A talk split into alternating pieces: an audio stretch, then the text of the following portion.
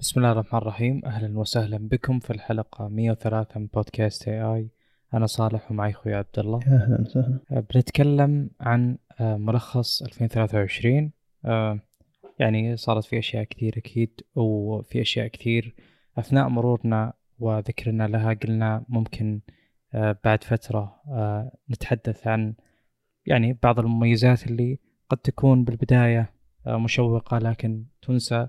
وبعض الأشياء تكون آه، غير مشوقة ثم تطلع من أهم وأبرز أحداث السنة. آه، طبعا فضلنا في طريقة السرد هذه أن نمر على الحلقات حلقة حلقة ونأخذ الأشياء اللي تستحق الذكر. بداية من أول حلقة بالسنة كانت حلقة 89 آه، في يعني أول شهر. يعني تكلمنا عن بعض الأمور. دائما بداية كل سنة نتكلم عن CES. من أبرز الأشياء اللي فتتني طبعا في هذه الحلقة أن تكلمنا عن آه، الهواتف القابلة للثني من Oppo Oppo Find N 2 و N 2 Flip يعني اللي لفت انتباهي في هذا الشيء إنه سبحان الله كيف إنه آه، إصدار أجهزة آه، يعني قابلة للثني والاستثمار في هذا المجال من الشركة قد يكون مشوق بالبداية أو إنه أمر لافت. لكن قد إيش نزول OnePlus Open بعده. أخذ منها الضوء خصوصا التسويق في السوق الأمريكي. هو اللي بيخلي الناس يعني بمجرد ما تبحث تبحث بيوتيوب وهذا شيء متوقع بحكم إنها منصة أمريكية يعني تلقى المحتوى الأمريكي بشكل أساسي وبارز.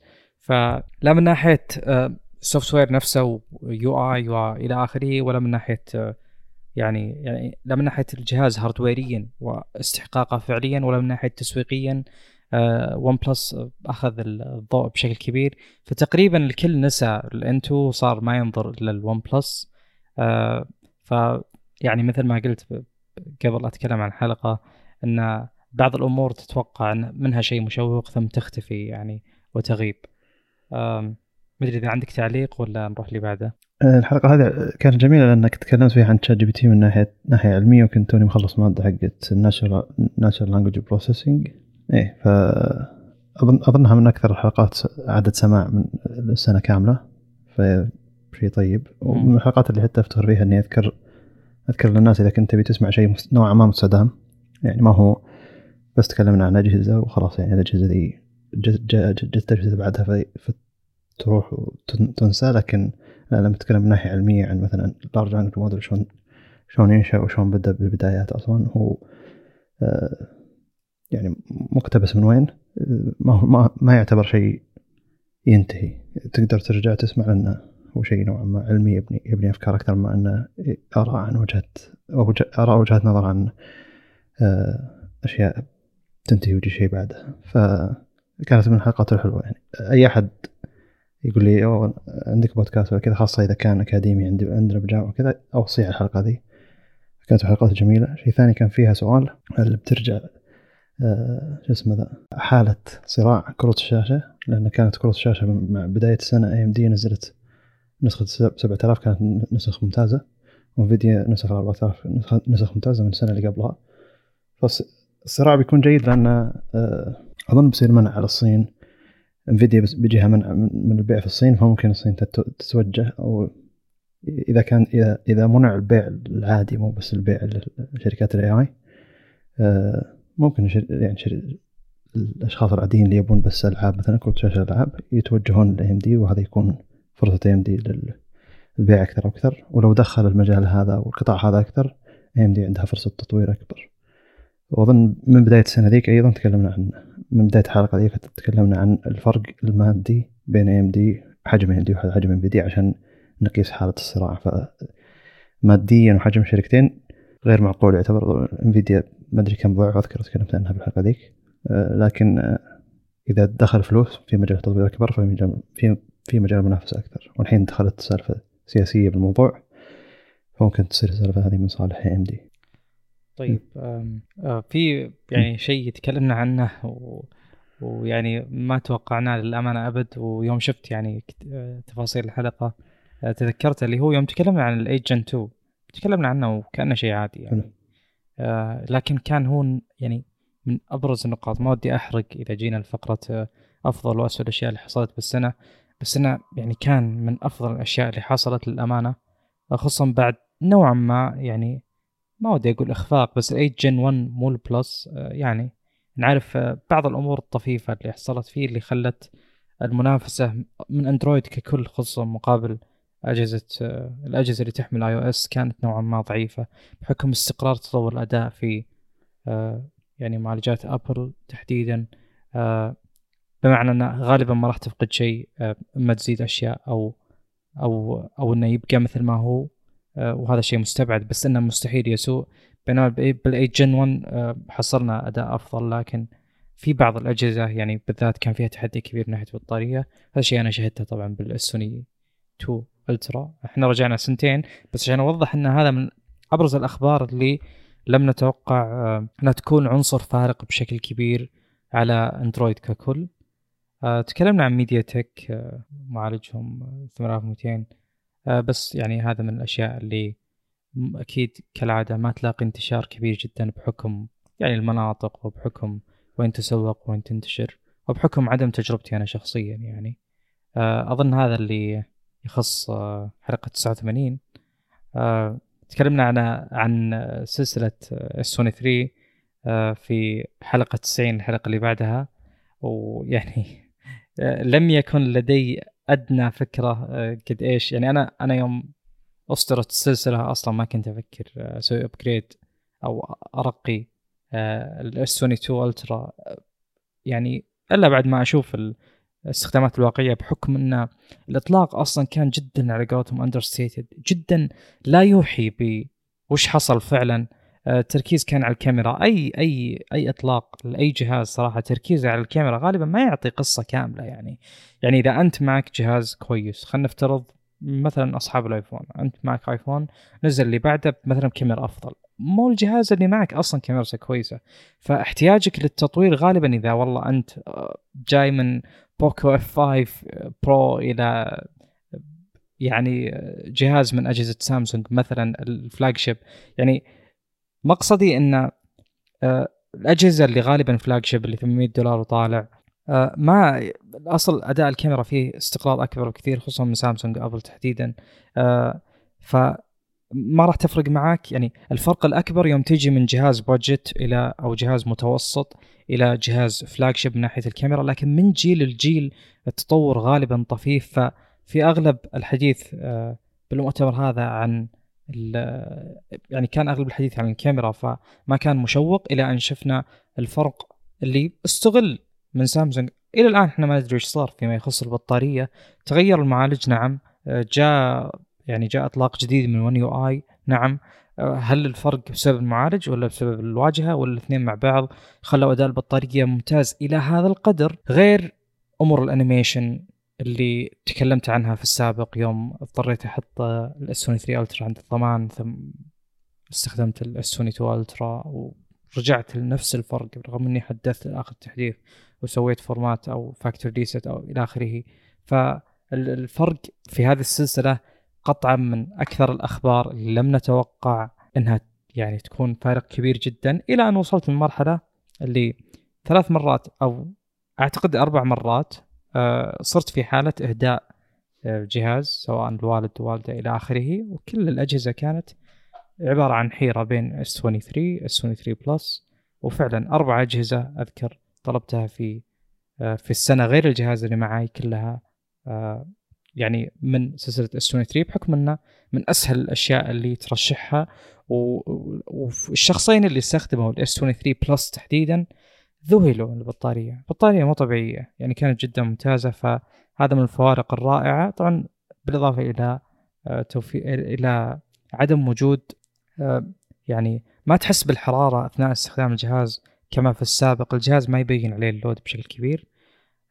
يعني هذا أبرز شيء بلا أدنى شك في في أخبار هذه الحلقة تحديدا. جميل. أه أنا الشيء الوحيد اللي كنت متحمس له الفرق بين اس 23 و 22 وقلت هذاك الوقت قلت لو صار قفزة نوعية بالبطارية بيكون الجهاز يستاهل التغيير لأن كثير من الناس اللي S 21 خاصة مع بداية السنة اللي قبلها مستانسين انك Qualcomm Qualcomm لكن ما كان كان ما يزال في مشاكل بطاريه يعني أو استهلاك طاقة نوعا ما عالي. يوم تكلمنا عن المعالج ما كان ذاك التطور الكبير. وحتى كان في أجهزة موجودة بنفس المعالج لكن ما كان ذاك التطور الكبير. لكن S 23 Ultra آه، في تكلمنا عنها إنه كان في حبكة أقوى ويعني زي اللي خلى المنافسة مستحيل مستحيل تقدر تنافسه. يعني إذا كان تتكلم عن الأداء والبطارية والأشياء الواقعية يعني وليس تقييم ثانية يعني. تكلمنا عن أجهزة MacBook بالإصدار الثاني من Apple Silicon M2 Pro M2 Max. أه من أكثر الأشياء اللي يعني اللي تعتبر غير مثيرة للاهتمام للأمانة لأن بشكل مفاجئ إلى الآن أعرف ناس كثير يشترون آه، الجيل الأول. وهذا الشيء ذكرناه أعتقد في السابق اللي هو تطور الجيل الأول من Apple Silicon يعني بمجرد مرور الوقت بيتطور. ليش بيتطور؟ بحكم يعني توفر الدعم إلى آخره آه، من ناحية آه، أن تقريبا كل شيء بيكون تستخدمه أنت آه، يعني ما يحتاج emulator عشان يشتغل بيشتغل natively ف يعني أعرف شخص ما أدري يمكن قبل أسبوعين أو ثلاثة اشترى MacBook Pro 14 inch M 1 Pro وطبعا بالنسبة له فرق الأداء عن الجيل الأخير أظن من Intel فرق كبير جدا من النواحي اللي هو يحتاجها عدم وجود الحرارة سرعه الشحن آه، بالإضافة إلى عمر البطارية. فهذا الشيء ذكرناه بكثرة إن الجيل الأول من Apple Silicon يعني عمره طويل جدا بحكم إنه تطور آه، خلينا نقول macOS على الجيل الثاني من Apple Silicon والثالث بيجي مردود على الجيل الأول وبشكل كبير جدا جدا. آه، ف يعني أنا أعتقد والله أعلم إن إلا اذا كان فيه مثلا أمور تخص آه، أما تخفيضات أو أمر آخر بالجيل الثاني أو الثالث. فالأصل تفوق مبيعات الجيل الأول بحكم يعني زيادة التوفر قل السعر إلى آخره. فأنا أعتقد ان له تأثير كبير آه، خصوصا أنهم أعتقد صنعوا من آه، يعني بشكل يعني هائل.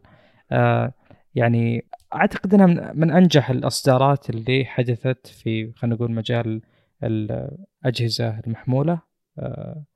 يعني شيء جدا مذهل. فأخذ كل البساط طبعا. يعني M 2 Pro M 2 Max والله ما حد يهتم ابدا. يعني فرق الأداء أعتقد بيكون مهمل. هو موجود الفرق بس هو الكلام عن القفزة الأولى اللي لا تزال تخدم الآن.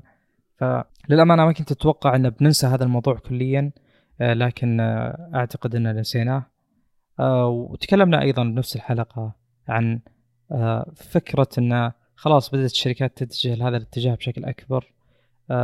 يعني إنه يكون في SoC وسبحان الله هذا كلام كان في أول السنة وما كان عندنا أي ما كان عندنا أدنى فكرة عن إصدارات Core Ultra من Intel وجت نهاية السنة وأصدرت ويعني كان فعلا مصداق للكلام هذا إن كل الشركات اتجهت هذا الاتجاه.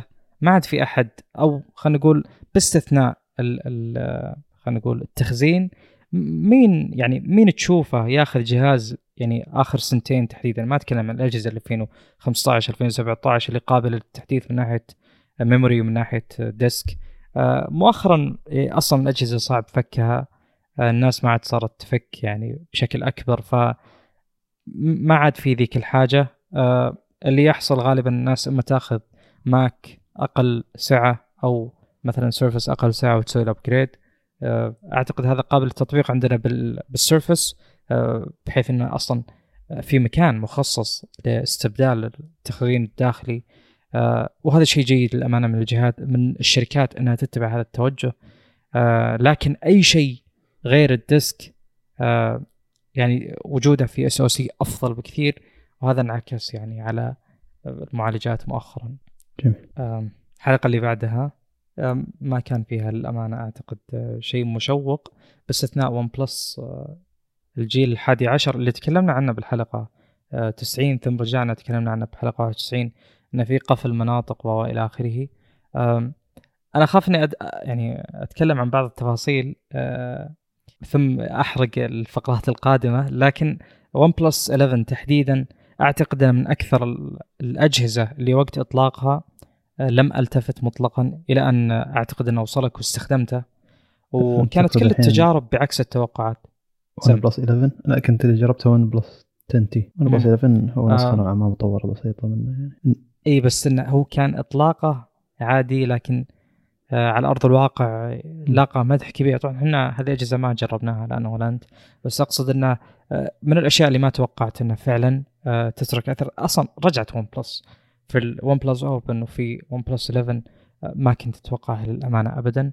كانت مفاجأة على الأقل بالنسبة لي خصوصا مع توسع Oppo ومحاولتها أنها تبيع بشكل مباشر على Oppo بدل ما تروح ل OnePlus فكان هذا الشيء غير متوقع. ثم في حلقة أعتقد 92 تكلمنا عن فكرة Adobe Podcast تكلمنا عن فكرة أن يعني وجود مزايا ال speech to text نقل الكلام أو تحويله إلى نص والعكس. يعني لا نزال أعتقد أن نشوف أن هذه الفكرة بتكون يعني في لها تطبيقات أصلا. في ناس كثير يحاولون في محركات أو engines آه، عندها القدرة أنها تسوي هذا الشيء والناس مستفيدة بشكل كبير من هذا. آه، فعلا يعني آه، أن هذا من أبرز التحولات يعني أنا أعرف أحد الأصدقاء ياخذ كذا يعني حلقات كاملة أو شيء أو مقاطع صوتية كاملة أو مقاطع يوتيوب ويحطها بال engines هذه ويسوي Control F أو يبحث يعني. فهذا شيء أعتقد إنه يسرع ال productivity بشكل كبير. كان من أبرز الأشياء اللي صارت. باقي الأشياء ما أدري من وجهة نظري غير مشوقة. آه Nothing Phone 1 التجربه يعني أعتقد إنها من الأجهزة اللي نسيت. خصوصا مع اصدار الجيل الثاني. آه، الشركة ما زالت ترى مبيعاتها أكثر من المتوقع بالنسبة للشركة نفسها. Nothing Phone 2 أفضل بكثير من الأول علشان المعالج اللي هو ال 8 8 بلس جن 1 نوعا ما أفضل بكثير بمراحل من الأول اللي هو 778 جي الظاهر أو اي 778 معالج قديم عمره ثلاث سنوات الحين أو أربع سنوات. آه، يعني قدروا يحطون معالج نوعا ما أفضل. آه، يسوون جهاز أفضل بس المح... آه، عقدة المحافظة العفوية غريبة. لكن اللي عجبوا بالجهاز ما زالوا معجبين بالنسخة الثانية. قاعد تعطيهم أداء أفضل. شيء ثاني إنه ترى تكلمنا عن يوتيوب وإنه يضيف 1080 10 bit موجودة الحين يعني. بنسخة متصفح إذا كنت مشترك YouTube Premium يطلع لك عاد ما أدري إذا كنت بتقدر تلاحظ الفرق بين ال 10 bit وال 8 bit ولا صحيح ال compression اللي هم يسوونه.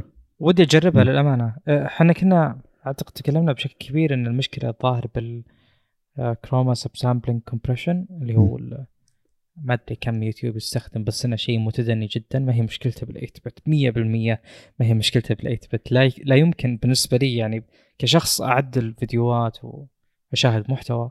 لا يمكن المشكلة بال8 bit تحديدا.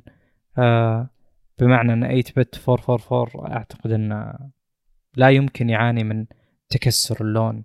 آه مثل اللي يصير بيوتيوب. أنا مشكلتي بيوتيوب مو ال compression اللي هو يعني إن الدقة تقل شوي خصوصا على 1080 p. آه، مشكلتي معاه اللي هو مشاكل chroma subsampling ف لكن ممكن إن ال 10 bit أصلا يكون أحسن من هذه الناحية ابتداء يعني. بغض النظر عن وش يستخدمون آه، من ناحية chroma يمكن ما ما أدري صراحة ودي أشوف. وفعلا مثل ما ذكرت أنت في فترة سابقة بعيدة جدا اللي هو إن الضغط أكبر ما يكون على 1080 p عند يوتيوب. وهو فعلا ضغط قوي جدا. وهو أكثر شيء أكيد إنهم بيركزون عليه بحكم إن المحتوى الموجود على 1080 p خصوصا في ذاك الوقت أكيد إنه أكثر من 4K الآن ما ندري للأمانة بس ممكن لا يزال يعني. ف يعني قد يكون تحديث جيد. أنا للامانه ما ما انتبهت ولا جربت بحكم إن كل اللي أشوفه يعني على TV ويكون 4K جميل. اللي بعدها؟ طيب اي حلقة 93 تكلمنا عن آه، وجود Nearby Share على ويندوز آه، اظني استخدمته وقتها بس ما رجعت أستخدمه شخصيا يعني. أنا استخدمته على ويندوز والحين قاعد أستخدمه آه. على الماك اللي هو اسمه التطبيق. جميل. Near NearDrop اللي هو جايب نفس البروتوكول حاطه على الماك فكان جيد جدا. إلى الحين ممتاز يعني. طيب آه، تكلمنا تكلمنا عن خبر إنتل تتفق مع آرم لتصميم معالجات معماريتها آه، ما شفنا هذا الشيء لم يرى النور إلى الآن. هل له تأثيرات في تطوير Core Ultra؟ ممكن. فكرة ال SoC إنه خلاص يعني فكرة ال SoC أصلا ما شفنا ما شفناها إلا يعني بالمعالجات الصغيرة من يعني بمعمارية آرم. فقد يكون هذا الأمر. مرتبط. قد يكونون أخذوا الشيء اللي يعتقدونه أفضل وقد يكون هذا هو الشيء اللي يعتبر جسر في انتقال إنتل إلى المعماريه الأصغر لأغلب الأجهزة. آه الشيء الآخر تكلمنا على يعني ال AI بتطوير ال videos. آه شفت كم يعني أثناء تصفحي اليوتيوب وغيره شفت أكثر من شخص يستخدم نوع نوع من أنواع الذكاء الاصطناعي في تعديل ال videos؟ آه يعني واضح إنه شيء قاعد يكبر. ما أعتقد إنه خبر ينسى ابدا. آه بحكم إنه في استخدامات كبيرة له جميل. آه، الحلقة اللي بعدها ما أظن طيب آه كلها عن بتكلم عن تجربتنا بال Surface اللي لا زلت أستخدمه اللي فاجأني بشكل كبير Surface Pro 8 في العمل. بحكم إني استخدمت تقريبا لمدة شهر شهر عليها. يعني أكيد إنه تحدي البطارية هو التحدي الأكبر لكن بالنسبة لي جهاز يعني من من أفضل الأجهزة اللي استخدمتها. جهاز ينقصه ما ينقصه يعني ما ما هو قريب من الكمال لكن آه، يعني جهاز أحب أستخدمه سرعة تشغيل جودة ال animations 120 هرتز شاشة لطيفة. فجهاز خدمني بشكل جيد حللت فلوسه بشكل مؤكد يعني. آه، فيه تكلمنا عن ال F5 Pro ف كيف كانت تجربتك بعد هذا الوقت؟ كله؟ أدري اسهبنا وتكلمنا كثير. إيه. كل ما أجي أحاول أغير يعني كذا خلاص اللي أو الحين في ميزانية يلا ممكن أشتري لي جهاز أفضل خاصة من ناحية الكاميرا والأشياء ذي. أرجع لل الاشياء اللي مسهل علي الحياة مع الجهاز هذا. البصمة اللي على زر على الزر وزن الجهاز الخفيف جدا. الشاشه الشاشة مقابل حجم الجهاز ومنفذ 3.5 والآي آر. فهمت اللي الاشياء اللي لو بروح الجهاز أعلى كذا لو بجرب سامسونج ولا بجرب أشياء غير شاومي مثلا أه بفقدها فعليا بشكل سريع. ودائما الناس اللي تشوف معي الجهاز تستغرب يعني ان لما أفتح الجهاز بسرعة اللي أنا أفتحها فيه اللي ما حاط رقم سري هذا قبل قبل يومين واحد سألني السؤال هذا. بعدين قلت له لا في بصمة بالزر. فهو قاعد يقول يعني ليش الأيفون ما يفكرون بالشيء ذا أو أبل ما يفكرون بالشيء ذا؟ قلت مو بس أبل اغلب أغلب الشركات قاعد يحطون بصمة على الشاشة. أبل لو بغت تفكر المفروض تحط بصمة على الشاشة بس أنا أشوف إنه ما أدري ليش الشركات ما قاعد توجه البصمة على بصمة خارج الشاشة أفضل بالنسبة لسرعة الاستخدام كفاءة. أه، خاصة إذا إذا ارتفعت بالبصمة اللي على الشاشة ارتفعت كتقنية يعني وصلت لل ultrasonic اللي استخدمها سامسونج أه، بيكون في مشاكل بال لصقة الشاشة لازم تختار لصقة حماية شاشة ممتازة عشان يشتغل بشكل ممتاز. ف زي اللي متعب للمستخدمين العاديين اللي يبي يركب أي لصقة حماية ويبي يستخدم الجهاز. مع إني أنا الجهاز هذا يعني لا لصقة حماية لا كفر لا شيء يعني هذا اللي جاي بس إيه من من قوة انه قيمته مرة ما ما يستاهل اني من كثر ما إنه مرة رخيص ما يستاهل حتى أحط حماية. إذا انكسر أروح اشتري واحد ثاني احتمالية زيه يعني. أه بس يعني مرة مرة مريح وصاير صاير استخدام جهاز الجوال قليل جدا خاصة مع آه، يعني نهاية الجامعة والتخرج ولسه يعني القعدة على الكمبيوتر أكبر بكثير. فالحين لو تجي ميزانية بقول خلنا نشوف لي ديسكتوب بدل ما أغير جوالي له أولوية أكبر يعني. فهنا اللي بدأ يتغير التفكير إنه خلي الجهاز يكمل وقت أكثر. ولو رجعت للوقت اللي كمل فيه OnePlus 7T وقت طويل مرة اللي هو ظهر سنتين وشوي. كان عندي setup محترم يعني كان عندي شاشة ultra wide كان عندي ما كان عندي PC بس كان عندي Mac mini ف يعني زي اللي كان في امكان أقضي فيه وقت أكثر ما استخدم الجوال فكل الأشياء البحثية والأشياء اللي المفروض إني أقضي وقت فيها على الجوال لا أستخدمها على الكمبيوتر. ف عموما كفاءة أكثر وأسرع وأسرع إنتاجية بدل ما إني أقضيها على الجوال. فالحين بدأت ترجع الفكرة ذي انه أوه جتك ميزانية ليش تروح تضيعها على الجوال مرة ثانية؟ هذا الجوال مفصل لك بالضبط يعني ومرتاح عليه. أه طبعا كل شيء للكاميرا بس أنا من زمان أنا من الأشخاص اللي ما استخدم الكاميرا بشكل كبير. ولو بغيت أطلع التصوير أخذ عدة الكاميرا حقتي الأساسية. ف زي اللي هل الموضوع مرة يستاهل؟ لا مو مرة يستاهل. وكذا نروح نرجع. مرات أقول أوه S23 Ultra يستاهل جهاز عملي وفي قلم مدري كيف. بعدين أقول لحظة أنا وش الأشياء اللي أقدر أسويها هنا؟ بينما المفروض إني أقضي وقت على الكمبيوتر بيعطيني آه، عملية أكثر يعني وإنتاجية أكثر. يعني سرعة الشحن يعني لو لو بروح الأبل ولا سامسونج سرعة الشحن هذه مع إنه 67 واط ما هو 120 ولا 100 واط زي الأجهزة الباقية لكن ما يزال إنه أوقات كثيرة أشحنها من 10% إلى 50% واطلع من البيت كذا 20 دقيقة ولا عليه. فأتوقع إني لو بروح لأجهزة ثانية بطاري شحنها نوعا ما أقل أو شحنها شحنها أقل سرعة فممكن يكون في معاناة نوعا ما. ف ما أدري آه، أو زي اللي المعالج حقه غريب يعني آه، يعني كان وش وش السيارة اللي كانت سيارة غريبة والناس ما تدري عن قيمتها إلا أهل الناس اللي يعرفون وش هي المكاين الظاهر كان في سيفيك ذاك الوقت عليها ماكينة مرة قوية ولا اللي متى؟ أي وقت؟ ما أدري والله 2005 2006 أتوقع سيفيك كان فيه أو كانوا يراهمون عليها ماكينة مرة قوية آه، فأحس أن الجهاز هذا نفس الفكرة يعني أنه أو من برا ولا شيء والجهاز مرة رخيص وكذا لكن المعالج اللي فيه قاعد يتفوق على أجهزة قاعد توصل قيمتها double قيمته بالحرف الواحد يعني. آه يعني لو تاخذ شاومي 13T Pro اللي هو ب 2500 ريال أو Poco F5 Poco F5 أداء أفضل من شاومي 13T Pro وهذا شيء مرة غريب أنا قاعد أقول إيش صاير بالدنيا؟ يعني ليش في 13T راحت ال MediaTek؟ بينما يعني كوالكم مطلع مطلع صحيح إن اسم المعالج مو مرة واضح إنها فئه متوسطة لكن قاعد يعطي أداء ويوفر بطارية وما في أي حرارة ولا أي معاناة والناس اللي قاعد يستخدمون Poco F3 مرة مستغربين من الشيء ذا وكل كل الناس تتكلم لما تجي تقول إذا أنت راعي استخدام مرة طويل وتبي تبي بعد ما ينتهي دعم يعني في وجهتين نظر دايم ب Reddit أنا قاعد أشوف. طبعا البحث كان أول ما نزل الشاومي شاومي 13T 13T Pro. كان البحث هل اني يسوى اني أروح من ال Poco F5 إلى إلى واحد من ذول الاثنين. فكان النقاش ب Reddit من ناحية الناس اللي مره فاهمين. يقولون إن ناس متوجهين إن أوه ترى شاومي 13T الدعم حقه أطول. بس لما ينتهي الدعم حقه ينتهي. بينما Poco F3 الدعم حقه بينتهي قريب يعني ظهرنا سنتين أو ثلاثة بس تحديثات.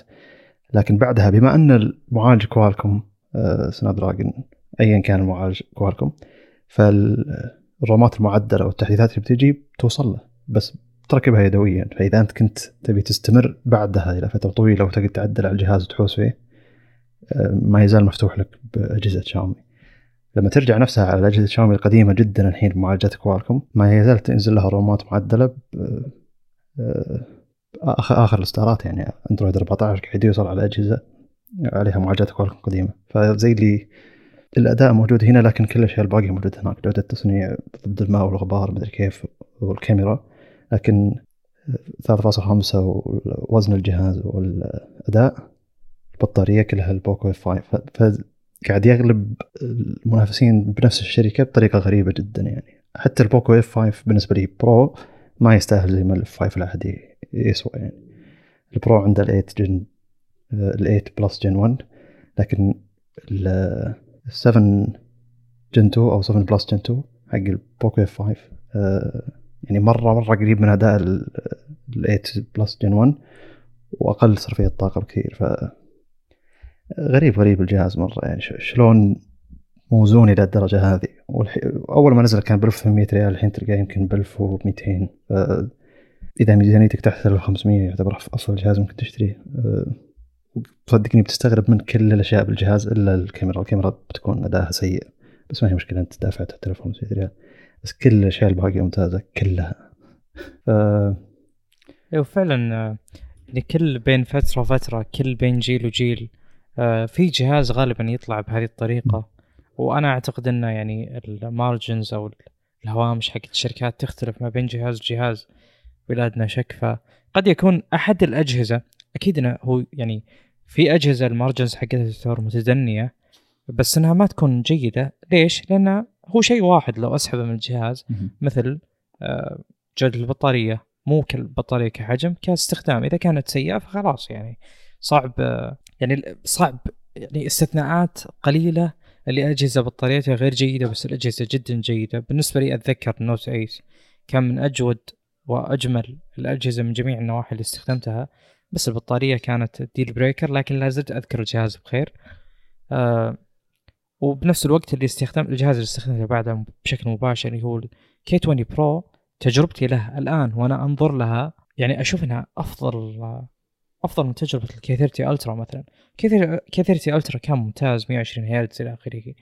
أه، بس أنا أذكر حرارتها أذكر صرفيات الطاقة الاسوء من K20 Pro كذلك آه يعني أعرف شخص معه F2 Pro اللي هو كأنه K30 Pro يعني يعني أكيد إنه بيذكر الجهاز بخير بطاريته فلكية لا تزال الآن من أقوى الأرقام إلى الآن. أنا طبعا ما ودي احول الموضوع للبطاريه بس أنا أقصد إنه الجهاز قد يكون ممتاز بنظرك قد يكون جهاز تذكرة بالخير بشكل كبير.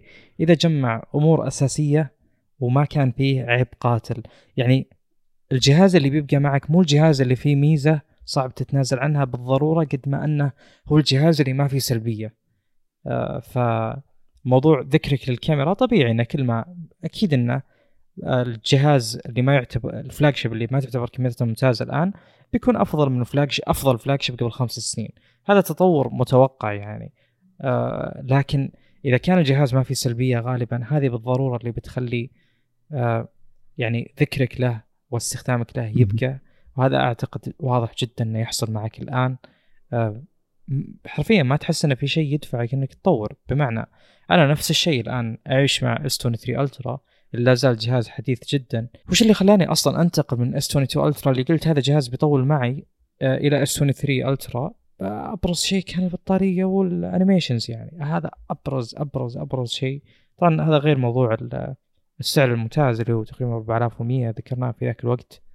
آه فأرجع وأقول هي نفس النقطة إنه الآن ال S 23 Ultra جهاز أنا أقول لك الآن صعب اتركه جهاز الآن كمل سنه صعب جدا اتركه جدا. م. ما في شيء يقول لي أوه والله الجهاز صار قديم ولا في شيء تغير ولا إلى آخره من الأمور يعني. حتى أذكر يوم يوم جاء كسر الشاشة اللي كان مفاجئ جدا وغير متوقع.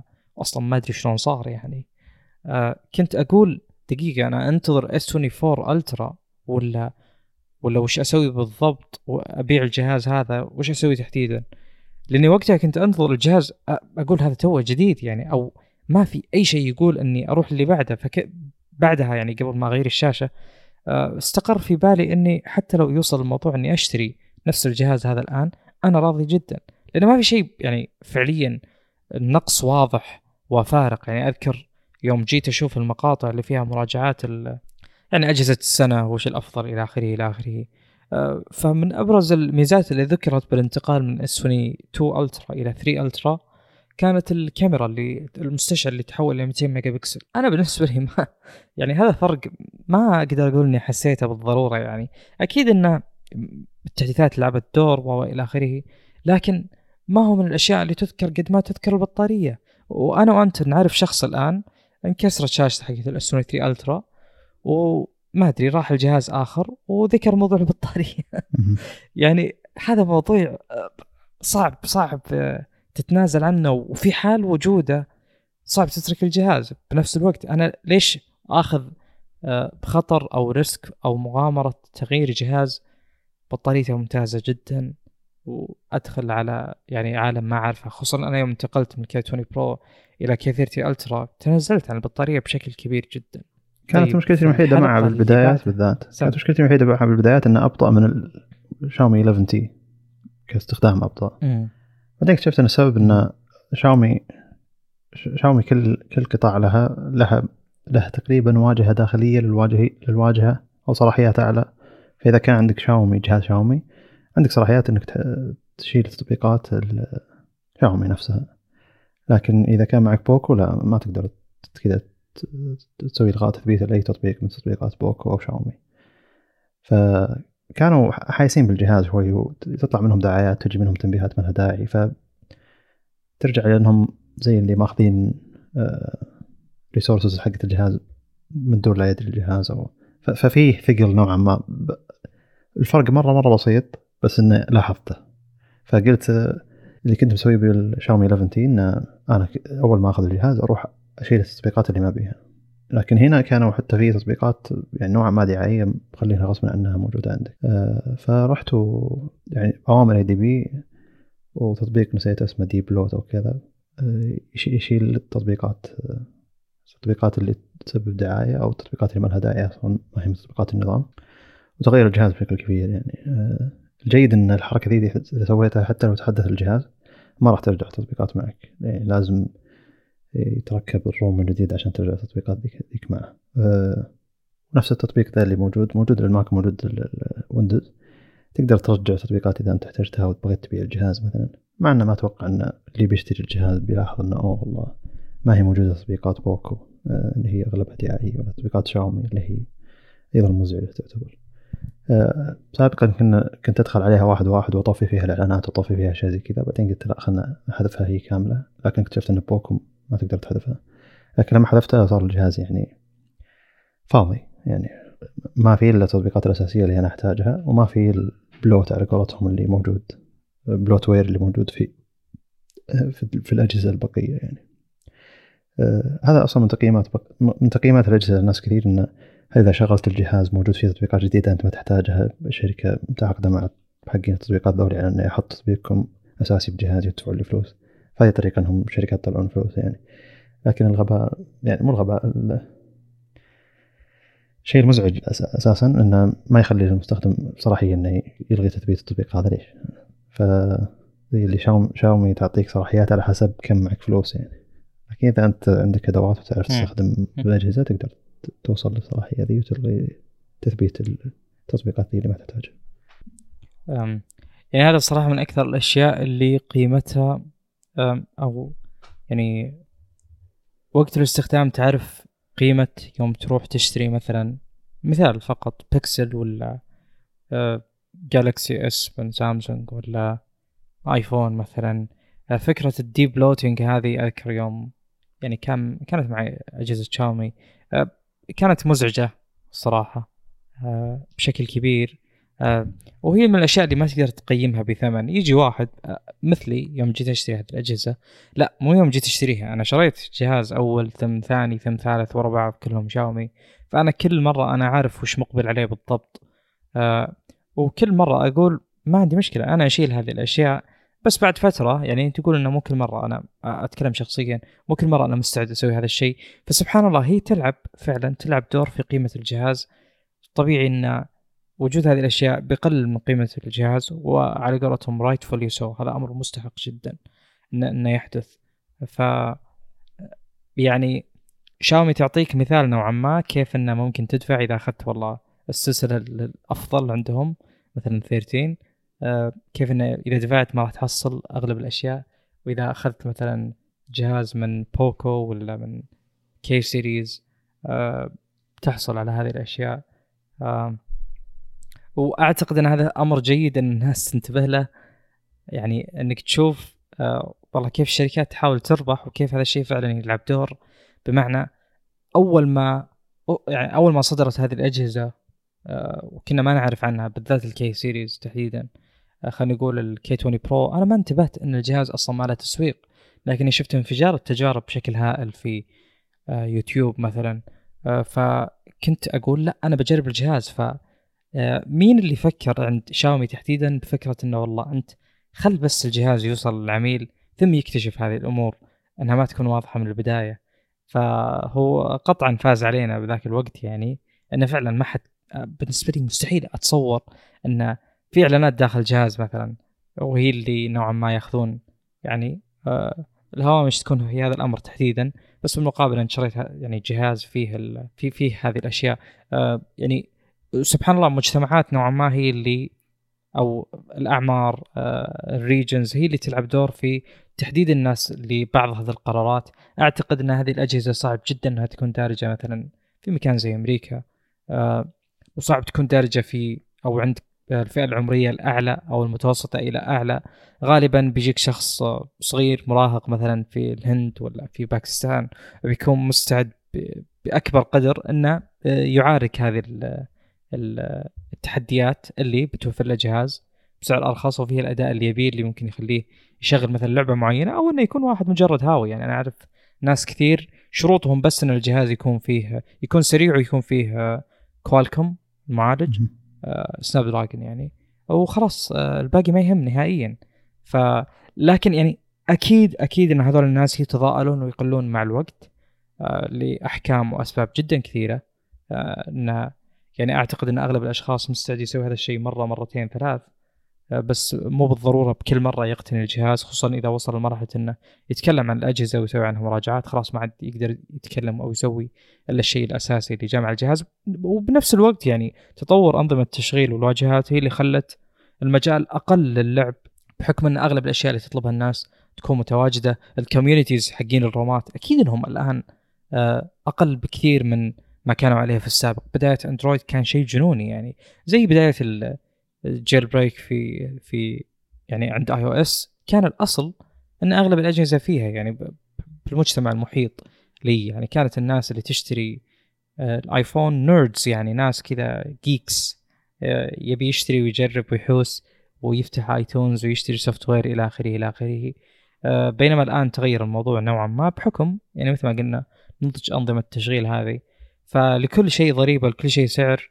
آه، لكن هذا أول مرة نشوف السعر والشيء اللي يندفع عليه ما هو على هيئة hardware على هيئة software إنه يعني يكون التحدي من داخل. آه، ف well played يا Poco عموما وشاومي يعني في بعض الأجهزة. طيب الحلقة 95 أعتقد وصلنا؟ نعم. آه بالنسبة لي يعني كان ودي أشوف للأمانة Nvidia إحنا تكلمنا أنها آه تدخل مع MediaTek الاجهزه الذكيه ما أعتقد شفنا مثال على هذا الشيء. بس كان ودي أشوف تطور أكبر ل MediaTek في المجال. ودي ودي يعني نوعا ما آه ما ما هو شيء يعني من ناحية business ناجح ومشوق. بس آه يعني بالنسبة لل MediaTek ما أعتقد إنها تفكر إنها بشكل كبير بالمنافسة بالفئات العليا. لكن أعتقد فكر زي فكر Nvidia في انه تقريبا كل شيء يقدمونه هو ال premium هو ال flagship هو الأعلى سعرا هو الأكثر تكلفة هو اللي فيه يعني اللي غالبا آه، النسخ الأرخص ما تحمل Nvidia آه، دائما يجيك مثلا معالج آه، أو الجهاز من من يعني أجهزة Windows تلقى فيها معالج Intel إذا كان إذا كانت النسخة الأفضل من الجهاز تلقى معالج منفصل معالج رسومي منفصل اللي هو Nvidia فغالبا Nvidia تنافس بال premium market خلينا نقول. آه، بينما في هذه الحالة آه، فكرين متخالفين نوعا ما أو نموذجين مختلفين آه، اللي هم Nvidia و MediaTek كلنا بتوجهه. ودي أشوف وش ممكن يسوون بالسوق. أنا ما أعتقد إن انفيديا إذا دخلت مجال بترضى إنها ما تكون الأفضل. أعتقد إنها شركة يعني عنيدة جدا دائما عندها الصداره والريادة في أشياء كثيرة. ف ودي أشوف قديش يتزعزع وضع المعالج الرسومي اللي هو أدرينو حق كوالكوم في السوق لكن ما شفنا هذا الشيء. كان تقريبا أكثر شيء يعني متشوق أشوفه في هذه الحلقة. أه تكلمنا عن أوبو انها ألغت فكرة صناعة معالجها الخاص. تكلمنا عن تحديات أه أن يعني صناعة المعالج الخاص هذا عبارة عن مشروع عمر ما هو ما هو شيء حق جيل جيلين. وبالنسبة لي أفضل أن هذا التوجه ما صار. جوجل إلى الآن تعاني الموضوع محتاج للأمانة فلوس بشكل كبير. متأكد إن الفلوس عندهم بس ما أعتقد إن الفكر الجيد عندهم بحكم إن تقريبا كل شيء الآن AI generated يعني الاستثمار في مجال آه، الذكاء الصناعي اللي يحدث الآن من أغلب الأجهزة الأمريكية تحديدا هو المتصدر. آه، ولا تزال جوجل نوعا ما عندها تحديات لكن اللي معوض الجوجل إن تقنياتها و خلينا نقول تطبيقاتها آه، تشتغل على Tensor فهم عندهم نوعا ما على الأقل استفادة من المنصة اللي هم بنوها. لكن أوبو وش بتسوي إذا آه، مثلا صناعة المعالج الخاص فيها؟ غالبا الأمر مرتبط بالفلوس أكثر. ما أعتقد إنه مرتبط بإنهم يقدمون شيء مميز. هواوي شركة عملاقة جدا وهي اللي تقريبا يعني من الشركات الصينية اللي كانت ناجحة في صناعة معالجاتها الخاصة. لكن أعتقد إنها تختلف بشكل كبير عن آه، أوبو. آه، تكلمنا عن آه، معمارية أرم في أنها بسنة 24 اللي هي السنة الحالية بتركز على توفير الطاقة. متشوق إني أشوف تبعات هذا الشيء على الأجهزة القادمة سواء من شاومي ولا من سامسونج. لأن الجيل الماضي كان كويس فكيف في الجيل هذا؟ نتمنى ذلك. آه، كل تطور في هذا المجال يعني لا يمكن يكون سلبي. لا يمكن يعني آه، إن بطارية جهاز معين تكون أفضل مثلا بنسبة 30% أمر سلبي. لا يمكن. هذا أمر اللي يعجبك فيه إنه من الأشياء الإيجابية مطلقا ما هو مثل حجم الشاشة. والله كبر حجم الشاشة أوكي تقدر تشوف بشكل أفضل تسوي أشياء أكثر بس بالأخير بتحط الجهاز بجيبك وب يعني بيكون في تحدي من ناحية كبر. آه، فمتشوق. جميل. من ناحية أرم على 2024 أه ترى نزل ايث جن 3 يعني على ش... ش... بس خلينا نشوف التطبيقات أنا ما إيه يهمني شاومي شاومي 14 سم. لا شاومي اي شاومي 14 وون بلس 12 كلها موجودة عليها لكن كلها إلى الحين صينية وأنا ما أحب بالضبط أعطي التجارب للشركات ذي اللي مرة تستعجل على إنها تحط المعالج ذا لأن صحيح زي ما نشوف شا... 100%. اي شاومي لما حطت 8 جن 2 بالبداية كأول شركة وحطت ال 8 جن 1 كأول شركة كلها كانت تعليم حرارة وصرف طاقة لأن تو صحيح. الحبكة ما انحبكت زين لكن لما شفناها مع الاجهزه سامسونج كانت أفضل بكثير من اللي طبقته شاومي ثم شاومي تحسنت مع الوقت مع التحديثات اللي جت للجهاز آه، ف ودنا نشوف سامسونج شو تسوي بعدين مع صحيح. ذاك الوقت نشوف إنه أوه هل فعلا آرم قدرت ب 2024 توفر طاقة أكثر وأكثر ولا لا؟ أعتقد آه، يعني في انقضاء شهرين نوعا ما بيكون عندك تصور آه، واضح جدا على اللي بيصير لأن غالبا بنهاية الشهر هذا بنشهد أكثر من إطلاق بس ما راح يكون الحكم كافي خصوصا نتكلم تجربة أسبوع أسبوعين. آه، أكيد إنها بتعطي انطباع بس ما هي بذيك ال- التجربة الشاملة يعني. آه، أعتقد إن بننتقل للحلقة اللي بعدها حلقة 96 تكلمنا عن ال Vision Pro وكانت حلقة فيها إثارة جدل بشكل كبير. آه، كنت أتمنى للأمانة إن إذا وصلنا لهذا الجزء من السنة إن نتكلم عنه أو كيف يعني أو قديش تطور الموضوع قديش في اتجاه لشركات أخرى بهذا المجال. ما صار شيء ابدا. آه، أعتقد إنه نحتاج- ننتظر أكثر. بس قطعا وبنسبة 100% بنتكلم آه، في حال صدور آه، الجهاز هذا بالإضافة إلى كم جهاز آخر. لأنه شيء جديد أو يعني هو يكسر ملل السوق ويعني مشوق للتجربة لأن يعني أحيانا ما يهمك الشركة آه، وش تبي تسوي بالضبط قد ما يهمك انه وش الشركة اللي بتسوي. بم- بمعنى إنه يوم تجي ابل مثلا وتطلق شيء وتستثمر فيه أنا بلا ادنى شك بكون آه، متشوق أشوف آه، لأن غالبا ما في يعني في شركات كثيرة لم يعرف عنها المشاريع الفاشلة تحديدا خصوصا إذا كانت في قطاع مختلف كليا. فلا أزال متشوق. تكلمنا عن تغيير سياسات ريدت وكيف أثرت بشكل كبير. أنا للأمانة المجتمعات اللي أحيانا أشقر عليها ما ما تأثر صراحة ولا تغير ولا شيء. فهذا من الأخبار اللي جت وراحت أعتقد. صحيح. إلا إذا كان انت اطلاعك أكثر. إي لا، مشى مشى الوضع. آه، قل عدد الزيارات لكن ما صحيح. الناس اللي يشاركون ما زالوا يشاركون. فقل عدد الزيارات لأن أول الناس كانت تصفح مجرد تصفح يعني زي اللي يدخل تويتر يشوف الشيء اللي يبي. لكن آه،. هم أغلبية زياراتهم أصلا مو بالطريقة هذه هم أغلبية زياراتهم من متصفح جوجل فبحث أقصد بحث جوجل يعني ف تأثرت زياراتهم بشكل بسيط الناس اللي يقض... اللي يفتح ردت كذا بس يبي يتصفح يشوف إيش صاير على الأشياء اللي هو يتابعها أساسا. بينما إذا بحثت عن شيء وكان الحل موجود بردت ردت يطلع لك من أول الخيارات وما يزال زيارات له ممتازة وما زلت ما أشوف كمية نعم. دعايات كبيرة يعني ما, ما شيء مرة خفيف استخدم التصف... استخدم تطبيقهم على الأندرويد ويعني كذا دعاية بين رد ورد يعني امشي. ما هي دعاية تحجب الجهاز كامل ولا دعايات اللي حق التطبيقات الرخيصة يعني فما ما في لها ما في ذاك التأثير. والدعاية مختلفة ما هي زي زي أسلوب المنشور الأساسي أو الم- المقال اللي كاتبه الشخص. دعاية مختلفة. ما هو زي مم. تويتر مثلا لا. الدعاية كأنها تغريدة موجوده ضمن التغريدات لكن هنا هنا لا يوضح إنه ترى هذه دعاية والردة الأساسي أو المنشور الأساسي يختلف أسلوب كتابته يعني ف آه، ما كان شيء مزعج. أنا يزعجني بتويتر إنه أول مرة أقرأ أقرأ إعلان على إنه تغريدة فبعدين يقول أوه إعلان امشي امشي يعني نوعا ما كان مزعج التجربة ذي. لكن هم يبون كثير الإعلانات لكن بردة ما كانت تجربة مزعجة. جميل. اي. من الناحية الأولى آه يعني نوعا ما الخبر مر. من الناحية الثانية النقيض الآخر آه Threads طلع في ذاك الوقت. آه فقد إيش تأثير Threads آه أنا بالنسبة لي أشوف إنه جدا forced أنا ما أدري إيش يطلع لي صراحة. في ناس كثير ما يطلع لهم. أنا دائما أسأل هل يطلع لك Threads داخل الانستغرام أنا ما أفتح Threads إلا إذا شفت شيء كذا أحسبه post مثلا ولا شيء من هذا القبيل وأفتحه آه، بحكم استخدام الانستغرام. آه، وفي ناس ما يطلع لهم. فأنا قلت okay.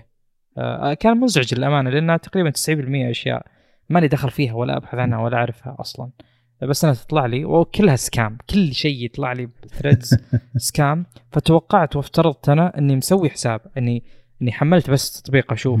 وهو على طول بياخذ يعني يستخدم SSO single sign-on فبيستخدم ال credentials حقت انستغرام أو حقت فيسبوك أو إلى آخره هي نفسها يعني. فقلت لا خلنا نحذف حسابي. وحذفت حسابي وللأمانة إلى الآن آه، في أشياء لا زالت تطلع لي وأغلبها أشياء مو زينة أصلا. آه، فأنا منزعج من Threads من هذه الناحية. ومن الناحيه الأخرى ما أدري إذا في communities هناك أصلا أو إنه إذا أثر على Reddit هو آه، شوف الناس اللي يكرهون تويتر ولا ماسك رايحين هناك ف, ف... صاير هذاك المجتمع. فانا بالبدايات قلت طيب خلاص أنتم مسوين تطبيق زي تويتر اللي هو حق إيلون ماسك وصاير كل كل الكلام ب Threads عن إن هذا أحسن من تويتر. قلت يمكن بداية هذه أول شهر شهرين تمشي شغله ذي انه أوه هذا أحسن من تويتر أحسن من إيلون ماسك فهمت؟ اللي التطبيق اللي بينقذنا ومن الكلام هذا. نوعا ما توجه سياسي أمريكي ترى لأن تويتر ما هو مو معجب مو معجبين فيه أحد أحد الأحزاب السياسية أمريكا يعني. فالأساس إنه يعني إحنا إحنا عكس ذولي فما لنا إلا ذولي. أنت معنا من ضدنا إذا أنت ما أنت معنا انت ضدنا الكلام هذا. فانا قلت خلاص الحين مدري كم كمل شهر يمكن أربع خمس شهور. قلت خليني أدخل أشوف إيش صاير. ما يزال نفس الكلام. إنه أوه ما يزال هذا التطبيق أحسن يا ابن الحلال. يعني وش أنت أنت إنستغرام عندكم خوارزمية خرافية قاعد تعطيني اللي الأشياء اللي أحبها ومنشورات ممتازة مثلا. عن التقنية بسيارات فورمولا 1 والأشياء اللي أنا أهتم فيها عموما. فحلو من ناحية إني أقضي وقت اوقات انتظار ولا شيء أتصفح إنستغرام Reels والاشياء ذي بينما أدخل Threads طيب أنت عارف هناك أنا أنت وش اهتماماتي؟ جيب اهتماماتي هنا مكتوبه مكتوبة يعني. يجيب لي أشياء غريبة. ما أدري الناس اللي ما ينشرون هناك ينشرون هنا. المشكلة تصير يصير يعني إذا كثر كثرت فيه الفيديوهات تصير زي انستغرام Reels والانستغرام Reels إذا دخلت عليه في ناس ينشرون Threads حقتهم هناك فصاير زي اللي خلوكم مكان واحد كافي يعني آه، خل فيه منشورات بالانستغرام مجرد text بدل ما هي بس لازم صورة أو فيديو ممكن هناك تنجح بشكل. بشكل أكبر من إنك تسوي تطبيق جديد خاص فيه بس كجودة التطبيق تطبيق جودته جيده الحقيقة يعني. وتوجههم جيد إنه أوه آه، آدم موسيري هو اللي CEO حق التطبيق أو اللي هو ماسك التطبيق. من وجهة نظر إنه أو Android أحسن من iOS بمراحل. فإحنا مهتمين بتطبيق ال Android أحسن أكثر من iOS فتجربة التطبيق نوعا ما جيدة. لكن كمحتوى إلى الحين ما يزال نفس المحتوى إنه أو إحنا أحسن من ذوليك. فمزعج. النقطة الأولى فعلا استخدام انستغرام كتصفح وبحث يعني جيد رغم إنه مبني على React Native آه كنت يعني في نقاشات كثيرة بحكم العمل آه فيما يخص هذا المجال. آه غالبا أي أي شركة أي منصة تبي تبني تطبيق إما تروح native ولا تروح React Native مثلا أو تروح Flutter إلى آخره. آه المقصد إن الأداء أكيد مرتبط الوصول موارد النظام مرتبطة بهذا الأمر بشكل كبير جدا. آه فكيف إن إنستغرام طالع بجودة جدا ممتازة مقابل X تويتر؟ آه يعني شيء لا يزال نوعا ما يذهلني ويتحسن إنستغرام لا يزال يستمر بالتحسن. و React أصلا من فيسبوك نفسها؟ آه إلا صحيح React نعم, نعم. آه الأمر اللي بذكره آه أنت آه ذكرت فكرة انه أوه كيف إنستغرام جايب الأمور اللي تهتم لها. آه في يا أخي في شيء آه تفاجأت منه. أنا للأمانة إنسان غير مستخدم التيك توك ولا عارف عنه ولا شيء. ما يعني أنا معزول عن ذاك المجال كليا. جميل. يعني ارتبط بذهني بداية يعني وجود تيك توك انه محتوى غير جيد بالنسبة لي يعني. إلى أن صارت الناس تستخدمه فاستبدل بعض مستخدمين إنستغرام وبعض مستخدمين تويتر أو إنه آه يعني أضاف استخدامهم آه للتطبيق هذا لاستخداماتهم السابقة. اللي هذا كله طبعا ما يهم أنا بس أعطي context آه ليش أنا ما أعرف هذا الشيء. فكنت أتناقش عن يعني إن أحيانا مثلا مقطع ولا شيء ينتشر شيء يصير ترند ايا كان فأنت تبي تطلع هذا المحتوى ما تلقاه. انستغرام لا يمكن تلقى المحتوى اللي تبيه. سالفة إني أبحث بهاشتاج صحيح. لا يمكن. يعني انسى الموضوع البحث ما راح يطلع لك. يعني إما تطلع اسم حساب أو اسم شخص وهذا الشيء طوروه مؤخرا مو من بداية إنستغرام هو البحث فيه بأسامي الأشخاص جيد. ما يطلع لك الحساب اللي أنت تبيه في الغالب. إنستغرام إذا سويت block لأحد وجيت تبحث تبي تطلع الحساب اللي أنت مسوي block أو تبحث بقائمة الناس اللي مبلكهم مستحيل تلقى هذا الشيء. ففي تحديات نوعا ما سيئة. تويتر أو X ما لك إلا تبحث بال string match لازم يكون ال context اللي تبحث عنه matches الشيء اللي يعني ال keyword اللي أنت حاطها. بينما تعال ابحث بتيك توك. يعني الشيء اللي تبي تبحث عنه كأنك تبحث بجوجل. أه سالفة السيارة اللي لفت واصطدمت يمين ما شلون يطلع لك. ما قد ما قد ولا مرة ما طلع لي الشيء اللي أبيه. فأنا الآن عندي التطبيق ما عندي حساب ولا عندي شيء. بس إذا بطلع مقطع حفظته بقائمة ال saved اللي عندي من إنستغرام ولا أدري وينه من كثر القائمة أروح تيك توك وأبحث وألقاه. يعني مرة مرات أنا أغلب أصحابي بالعمل أو تقريبا كلهم آه، ما كانوا دارسين هنا فأغلبهم ثقافتهم أمريكية نوعا ما من ناحية التعليم ثانوي جامعة إلى آخره. فكنت أسولف مع احد الأصدقاء مثلا وقلت له يعني إيش رأيك بالسكن بنيويورك؟ ومعروف طبعا السكن بنيويورك يعتبر كارثي جدا كارثي. آه، من ناحية آه، أسعار من ناحية يعني مقومات العيش الموجودة خصوصا للطلاب أو للموظفين برواتب متدنيه رغم إن الرواتب هناك الأصل فيها إنها عالية. فكنت أسولف معاه قلت بوريك أفضل آه، سكن ب 1650 دولار. أنا طبعا حافظة في القائمة عندي بإنستغرام بس لي ثلاث أيام ما أدري وين الحين قلت أدوره. واحد واحد قلت ما راح ادوره كذا. فرحت بتيك توك وبحثت. آه، أن أفضل شقة بنيويورك ب 650 دولار ما أدري وشو. وطلع لي المحتوى عشان أوريه زميلي طبعا هو كانت عبارة يعني الموضوع كله كان مزحة يعني. كان السكن ما أدري مترين بمتر الظاهر ولا ثلاثة أمتار بمترين ولا في دورة مياه تكرم ولا في ولا شيء ما في أي مقومات العيش. فما قدرت أطلع إلا بتيك توك يعني. ما ما قدر يعني ولا أحيانا تشوف الشيء أكثر من مرة يعني إنه تشوف حتى اللي مسوين repost لهذا الشيء. وطبعا واضح ال influence حق تيك توك على الانستغرام مثلا. فبغض النظر عن آه، اختلاف المنصات هذه بشكل عام أنا أتكلم انه يعني أسهل الأمور هذه كيف ما تصير reverse engineered من آه، خلينا نقول ميتا أو من يعني تحديدا في انستغرام كيف البحث لا زال سيء؟ يعني واضح شغل الذكاء الاصطناعي في تيك توك بشكل ضخم جدا وللأمانة ما في منصة تعطيك شيء مشابه. حتى جوجل ما يصل إلى القدر اللي يصل له آه، تيك توك. ليش؟ لأن جوجل تبي تبحث عنه عن شيء مثلا حديث صاير مؤخرا تحتاج تلقاه ما تلقاه. جوجل يعطيك أشياء traditional أشياء تقليدية جدا يعني. جميل. لكن تيك توك فعلا تلقى المحتوى وال context كامل حقه. أسلم. اي هذه أنا اخذت عنها مادة كاملة يعني اسمها information retrieval محركات البحث معالجه معالجة اللغة الطبيعية. ففي تصور جيد و حتى بالاختبار جتنا أمثلة زي كذا. الأساس انها يعني من الأشياء اللي يفتخرون فيها الناس اللي يحبون تويتر الناس اللي يحبون إيلون ماسك مثلا تلقى التغريدات حقتهم تتروج أصلا إن أكثر موقع social media يجونه الناس من محرك بحث جوجل هو تويتر. بس أنا أرجع وأقول إن لأن تويتر هو اسوء بحث موجود بموقع ال social media. ف يعني الأساس إن أنا لو ببحث شيء بتويتر ما ما أروح أكتبه بتويتر. اكتبه بجوجل وأحط آخر الكلام تويتر فيجيب لي جوجل نتائج أفضل. ونفس الفكرة هذه طريقة بحثي لأي موقع نوعا ما بحثه سيء. ابحث عنه بجوجل وحط الموقع اللي تبي جوجل يبحث عنه فجوجل يستخدم أساليب البحث داخل داخل الموقع فيعتبر نوعا ما اذكى بينما لما تبحث بتويتر نفسه يا رجال. يعني نوعا ما معاناة. يمكن آخر السنة الأخيرة ذي تحسن شيء بسيط بس ما ما تزال معاناة. أه جوجل إذا كان بحثك فن بحثك أنت يعني دقيق ما يحاول يعطي المعنى الممكن فيعطيك البحث الحرفي. بينما اللي نتكلم عنه بتيك توك مثلا يعطيك المعنى الممكن لكلامك حتى لو إنه حرفيا الرجال ما كان كاتب كلامك. هذه آه، يدخل فيها أشياء كثيرة. وأعتقد أن البحث في فيسبوك نعم شيء ممتاز. أكيد. البحث في فيسبوك إنه غريب إنه ممتاز لكن البحث في الإنستغرام سيء. فانا ما أدري ليش التوجهات هنا وهنا ما هي زي كذا. يعني من الأشياء البسيطة إنك تقول مارك زكربيرج ترى البحث في الإنستغرام جيد طوروه يقدرون يطورونه بشكل كبير لأن أصلا هم هم اللي عندهم التقنيات والخوارزميات اللي اللي طورت البحث بشكل كبير اللي حتى أخذتها جوجل بعدهم اللي هو كان في شيء اسمه word vector درسناه في شيء اسمه fastText اللي هي سوته فيسبوك وتفوقت على الناس من ناحية معالجة معالجة النصوص الطبيعية يعني.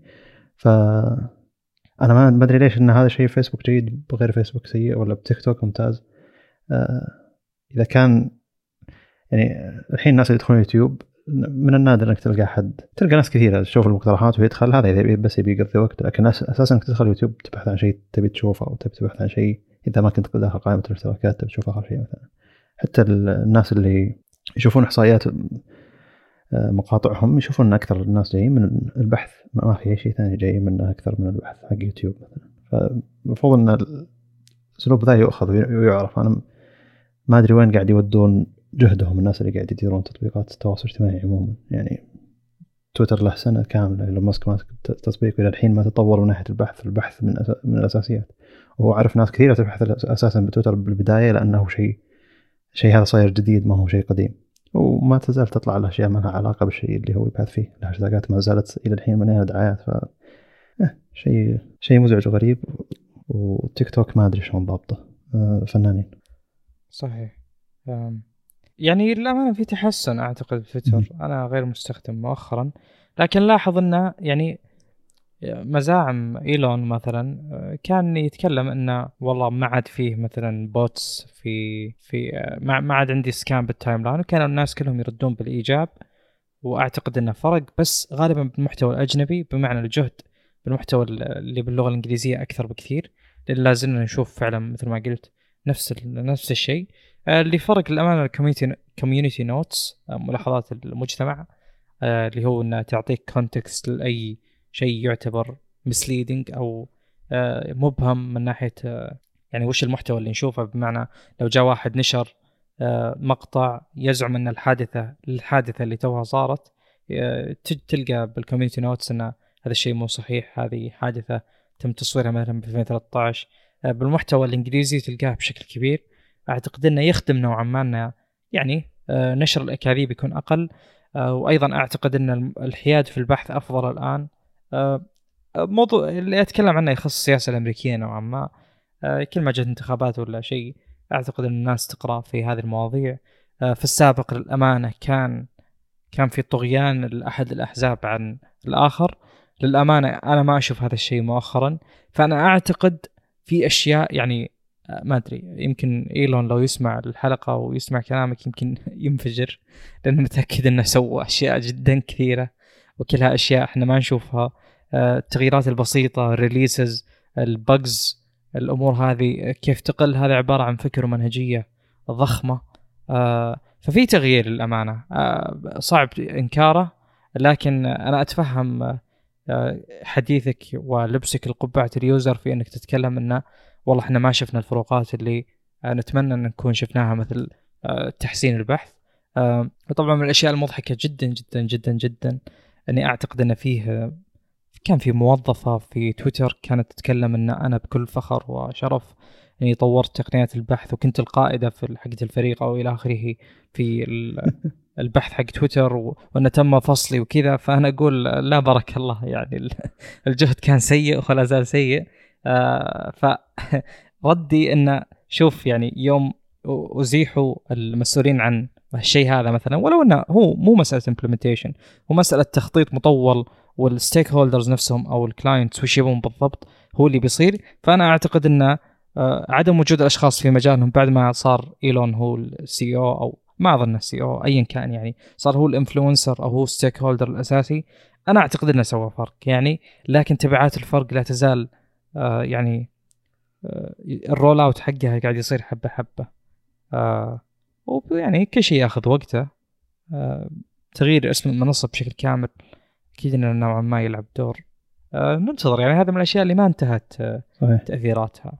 آخر الأشياء اللي حدثت في هذه الحلقة آخر شيء تكلمنا عنه تقريبا اللي هو الزينفون 10 وأعتقد إنه من أكثر الأشياء اللي آه يعني ذكرها و الحديث عنها في ذاك الوقت إنها كانت كويسة آه شيء فعلا صحيح.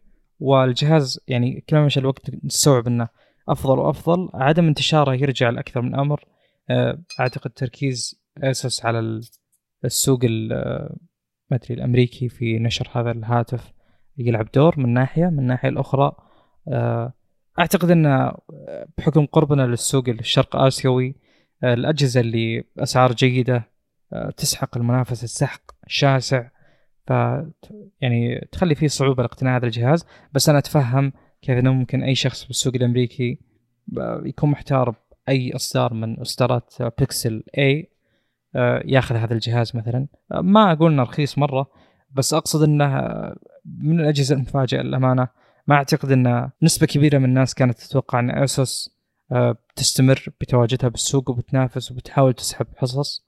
للأمانة شيء غير متوقع ابدا ابدا لكنها موجودة الآن ومستمر. طيب الحلقة اللي بعدها تكلمنا عن آه، جديد زي آه، فولد من سامسونج كان من التطورات اللي زي ما توقعنا بالضبط ما فيها ذاك التشويق. أظن الفرق الأساسي كان وجود ال stylus support دعم القلم في الجيل هذا. غير كذا ما كان في تطور من ناحية البطارية. آه، وجود المعالجات الأحدث كان هو أبرز شيء.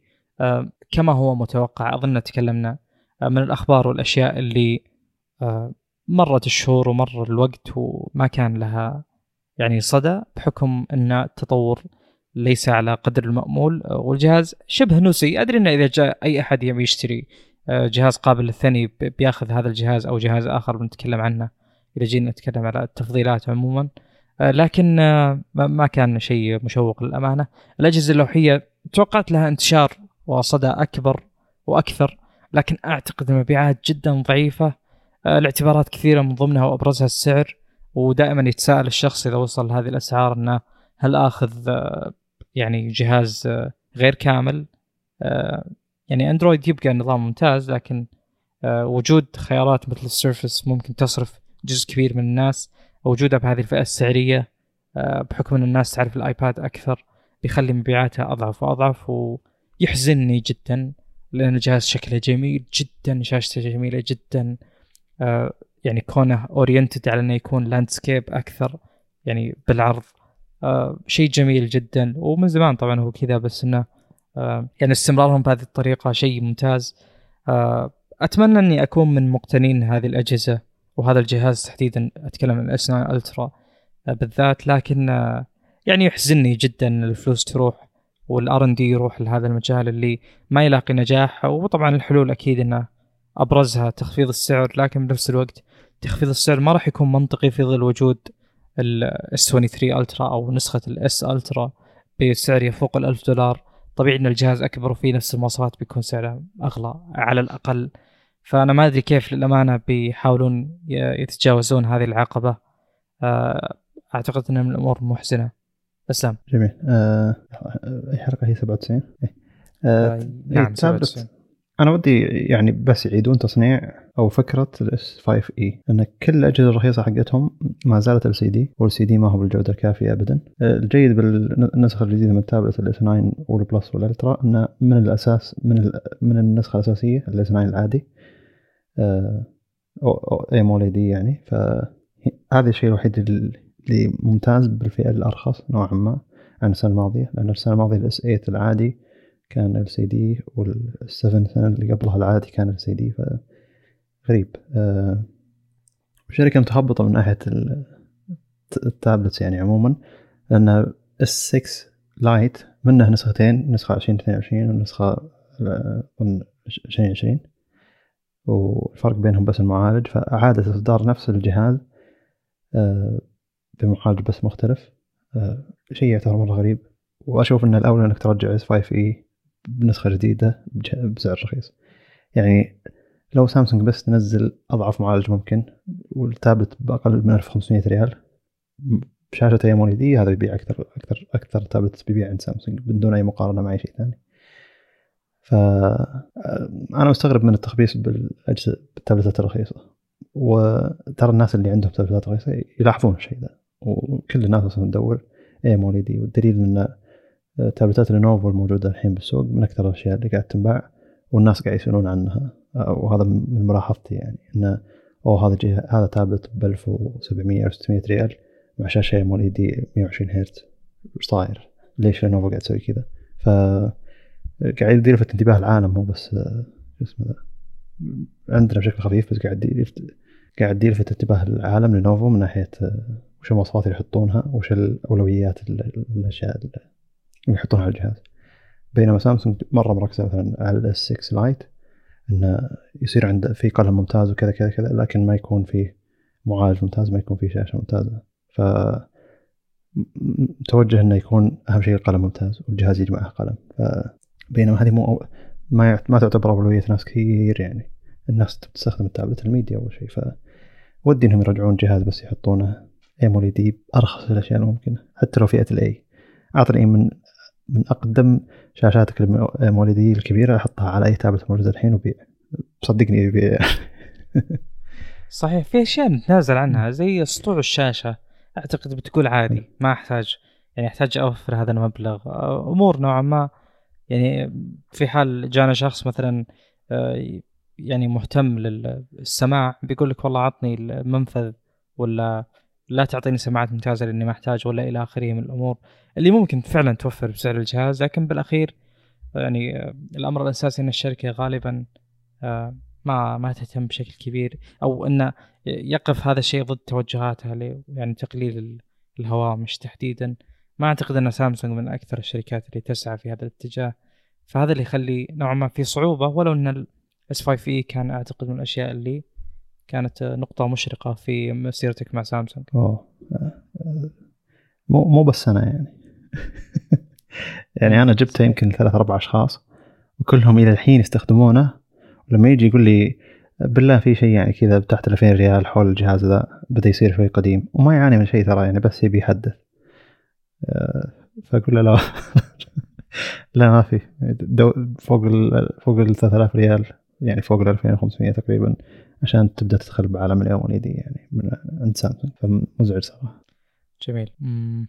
تكلمنا عن اللابتوب Framework 16 للأمانة أعتقد إنه خمد بعد هذاك ال- ال- الحديث. آه، قد يكون لهم مستخدمين لكن لم نكن منهم. آه، والشيء المهم طبعا في هذه الحلقة لا زال تأثيره إلى الآن واللي أعتقد إنه أكبر من آه، نوعا ما اللي تصورناه اللي هو متصفح Arc من The Browser Company فأعتقد إن أنت يعني أكثر أطول تجربة مني حلو. للمتصفح هذا. أنا مع انقطاع تجربتي أو استخدامي ال macOS انقطع استخدامي له. اسلم ترى بدأوا ي- بدأوا ينشرون لل Windows إذا كنت تبي. بس حط أعطهم إيميلك ويرسلوا لك كذا بداية التجربة يعني. يبون يبون عدد testers واجد بالبداية الحين. آه، أنا ودي أتكلم إذا خلصنا الحلقات آه، عن وش الأشياء السوفتويرية اللي غيرتها السنة دي. طيب خلاص. أجل أكتبها على جنب عشان ما ننساها مم. في الحلقة 98 آه، تكلمنا عن آه، شاشة LG اللي أعتقد إنها نوعا ما من ال wow factors بال بالمعارض جميل. اللي يعني فكرة بالنسبة لي آه، تبقى فكرة ما ما أعتقد إن تطبيقها أمر مشوق بالنسبة لي أنا بحكم إن هذا من الأشياء اللي مبيعات فيها فيها تحدي نوعا ما آه، ومن أبرز ال- الأمور اللي حدثت أكيد يعني Nearby Share اللي لا يزال تأثيره إلى الآن لا تزال أنت تعتمد عليه. جميل. هذا شيء ممتاز للأمانة. آه، أنا استخدام ال Phone Link يعني توقعت إنه أقل من تصوري لكن آه، تفاجأت إني يعني غالبا يشتغل. واذا أعطيته وصول يصير يشتغل مع تشغيل النظام فغالبا يشبك وال copy وال paste يكون عن طريقه. آه، لكنها طبعا أكيد انها resource intensive وإذا كنت تستخدم اللابتوب وهو غير مشبوك أكيد إنه له تأثيره وعواقبه. آه ف يعني Nearby Share قد تكون أفضل في هذه الناحية. يعني آه تقريبا ما يعني هذا أب هذه أبرز الأمور اللي في هذه الحلقة. الحلقة اللي بعدها تكلمنا عن Samsung Food. آه اللي يا ليتني استخدمت بس إلى الآن للامانه ما ما توغلت في استخدامه. آه طباخ جيد أنت ما تحتاج هو للي غير جيدين أنا ما أدري إن طبيعة استخدامه يعني بهذه. الطريقة يعني. آه okay. م. آه فما ما كان فيه الأمانة ذيك الأمور مشوقة أعتقد. S 23 FE ما يعني غريبة أني لم يحدث وأن ارشحه لأحد أو أجربه. أعتقد بسبب آه تطور ال lineup عموما S 23 آه و S 23 Plus آه خلى ما أدري التوجه. أظن السعر بعد كان تحدي كبير له خصوصا في هذا الوقت من السنة اللي يعني طرحت فيه الحلقة. كان تقدر كنت تقدر تحصل ال S 23 بسعر أرخص. بكثير من سعره الأساسي وكذلك ال- ال Plus ف فأعتقد هذا هذه أبرز التحديات اللي واجهت ال S 23 FE ان تخلي ذكرها أقل إلا إذا كان عندك شيء آخر. لا لا جهاز ما يستاهل الذكر أصلا يعني. بس آه، يعني اسم اسم الفئة أفضل من الجهاز صراحة. يعني سابقا كانت الفئة نعم. أفضل. صحيح. صحيح. كانت يعني وصول جيد للشخص اللي ما يبي يدفع مبلغ طائل على الجهاز إنه يدخل ويستخدم ون يو اي فعلا من هذه الناحية آه، يعني اسم السلسلة ممتاز. الحلقة اللي بعدها حلقة حلقة رقم 100 تكلمنا عن أهم شيء يعني أعتقد صار في يعني أجهزة أبل في السنين الأخيرة. آه، تحول المنفذ إلى Type C أعتقد إنه شيء شيء قوي جدا. تأثيراته تزال إلى الآن. آه، تركب مع أحد ولا يركب معك أحد. ويبي يشحن جهازه. ما تدري يمكن يكون Type C مثلك. يمكن تقدر تعطيه شاحنك يعني. في السابق آه، يعني هذا الشيء كان مستحيل. ف يعني تأثيراته بنشوفها أكثر وأكثر. بالضبط مثل اليوم. ولو إنه مثال للأمانة يختلف بشكل كبير. بس أنا أعتقد تأثيراته على الناس العاديين مثل انتقال Apple إلى Apple Silicon من ناحية المعالجات. لأن الآن حتى كبار السن حتى الصغار حتى أي أحد آه، كشت مع أحد طلعت مع أحد سافرت مع أحد ممكن أنتم كلكم تستخدمون نفس الشاحن. هذا الشيء يعني إلى الآن ما أدري صعب التصديق بالنسبة لي. كل الأجهزة نفس الشاحن أعتقد إنه أمر مفاجئ. بس خل عنك ذي آه، خل عن ذي يعني. في في من الناس اللي يعرفهم اللي في الجهازين والجهاز القديم ما يباع يعني يكمل هو كجهاز ثاني. فكان عنده الظاهر iPhone 10 X ولا شيء زي كذا. آه، ال 10 X Max نسيت وش الأسماء اللي كانت ذاك الوقت بس كان آه، الآن ما يقدر معليش حرقت إيه. فا ال- في- شا- شارى الظاهر 13 فكان ذاك الجهاز الثاني و13 الجهاز الاساسي والحين شرى 15 آه، 15 إيه 15 Pro Max صار 15 Pro Max الجهاز الأساسي وال13 هو الجهاز الثانوي. فيقول من عيوب الجهاز الجديد إنه شاحنه مختلف. ف... فقلت له لا من عيوب الجهاز. القديم إنه شاحنة غبي. مو هذا شاحنة مختلف يعني. كل الناس العكس يعني. فهو يقول والله معاناة الحين لازم أمشي بجي أمشي بشاحن يعني بسلكين للشاحن إذا سافرت وبالسيارة في سلكين للشاحن. آه، فوصيته أنه يعني يكثر شواحن لاسلكيه بكل مكان. نوعا ما يريح راسه من الشيء الشيء ذا يعني. قل له جيجي حد الشاحن لاسلكي بطيء جدا. لا هو خليه يشيل Type C وخلي الثاني لاسلكي وشكر الله يعني. آه، إيه. بس آه، تعتبر معاناة غريبة يعني. إي لا لا فعلا يعني سبحان الله كيف الشيء اللي بعينك سلبي بعيون غيرك إيجابي والعكس. يعني أنا لا يمكن أمدح ال Lightning وش فيه ميزة. لكن هذول يقولون ليش غيروا الشاحن؟ وش ذا المنفذ الجديد أصلا؟ روح Type C مين يستخدم Type C يمكن حقين ال Mac يقدرون الت- التحويل هذا أتوقع. أكثر أكثر. صحيح. صح ممكن بس والله لا- يزال استخدام ال- ال MagSafe آه، دارج بشكل كبير. ف يعني أنا بالنسبة لي يوم كنت أستخدم Mac آه، كان هو MagSafe وأدري إنه يشحن Type C بس يعني هذه نقطة يتم ذكرها بمعنى. آه، في حالتي كنت أستخدم MagSafe لشحن الجهاز أثناء العمل وبنفس الوقت عندي شاشة فيها Thunderbolt Type C Type C فكانت تشحن. كانت يعني من المواصفات المريحة جدا لكن في هذه الحالة وش بيفرق معي؟ آه أن ما أقدر أشحن جوالي ولا أقدر أشحن ال- ال Buds Pro فمن الأشياء اللي أعتقد أنها ما أدري من أكثر الأشياء إزعاج اللي إذا بشحن جهازي أحتاج أفصل الشاشة وشاحن اللابتوب ما يشحن الجوال. يعني إذا احتجت طبعا أنا ما أشحن كل يوم يعني. إذا احتجت أيام ال S 22 Ultra كانت تحصل بشكل أكبر بكثير من الآن. ف إلى الآن في في شوي هبد صراحة. آه، أنا ما أدري إذا القوانين الأوروبية يشملها موضوع أو تشمل موضوع شواحن ال- اللابتوبات ولا لا صراحة ما أعرف. آه، لكن آه، كان يقهرني ولا زال آه، يقهرني وبيستمر يقهرني موضوع ال MagSafe في آه، Mac OS. للأمانة ما ما له ذيك الميزة. مرة واحدة بس واحد عثر بالشاحن وطار ال- يعني ال- المنفذ حقه أو ايا كان الرأس حقه وبحكم ثقل ال- ال- الطرف هذا اللي بنهاية السلك اللي يشبك على ال- الجهاز عشان يشحنه ترى يتعرض ل يعني الضربات مؤثرة فيه أكثر من ال Type-C، ال Type-C يطير بالهواء كانه من ثقل السلك. بس هذا كأنه نهاية يعني ثقيلة نوعا ما فتاخذ زخم. فممكن يعني أذكر إنه في نهاية فترتي ما ما أذكر إنه كان شكله يعني جيد ولو إني أنا من أكثر الأشخاص اللي أعتقد يحافظ على الأسلاك تحديدا.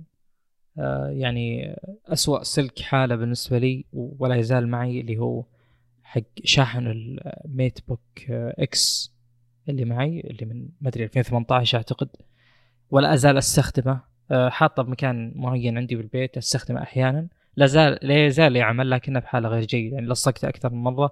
أعتقد بحكم أنه يشابه أجهزة Apple بمجرد ما تثني أي طرف له بيتضرر بشكل كبير وفعلا السلك كله زين إلا بالأطراف.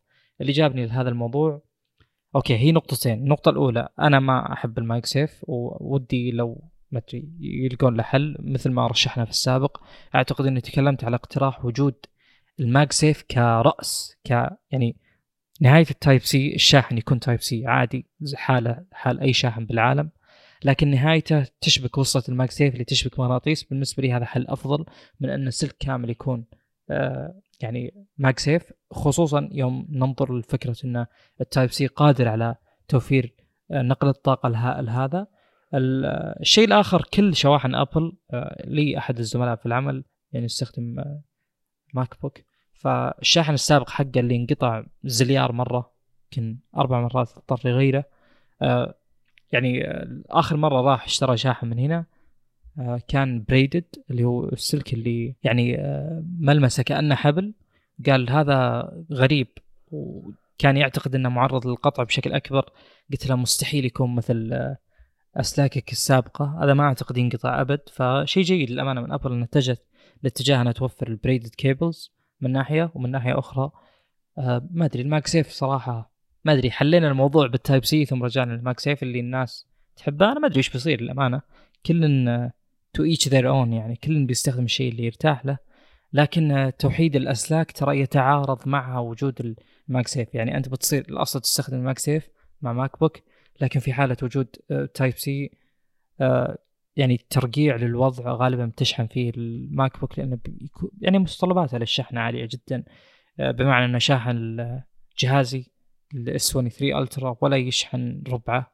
تحتاج شاحن قوي جدا مثل حق يعني شواحن شاومي ل 120 واط وطالع هي اللي ممكن تكون شاملة.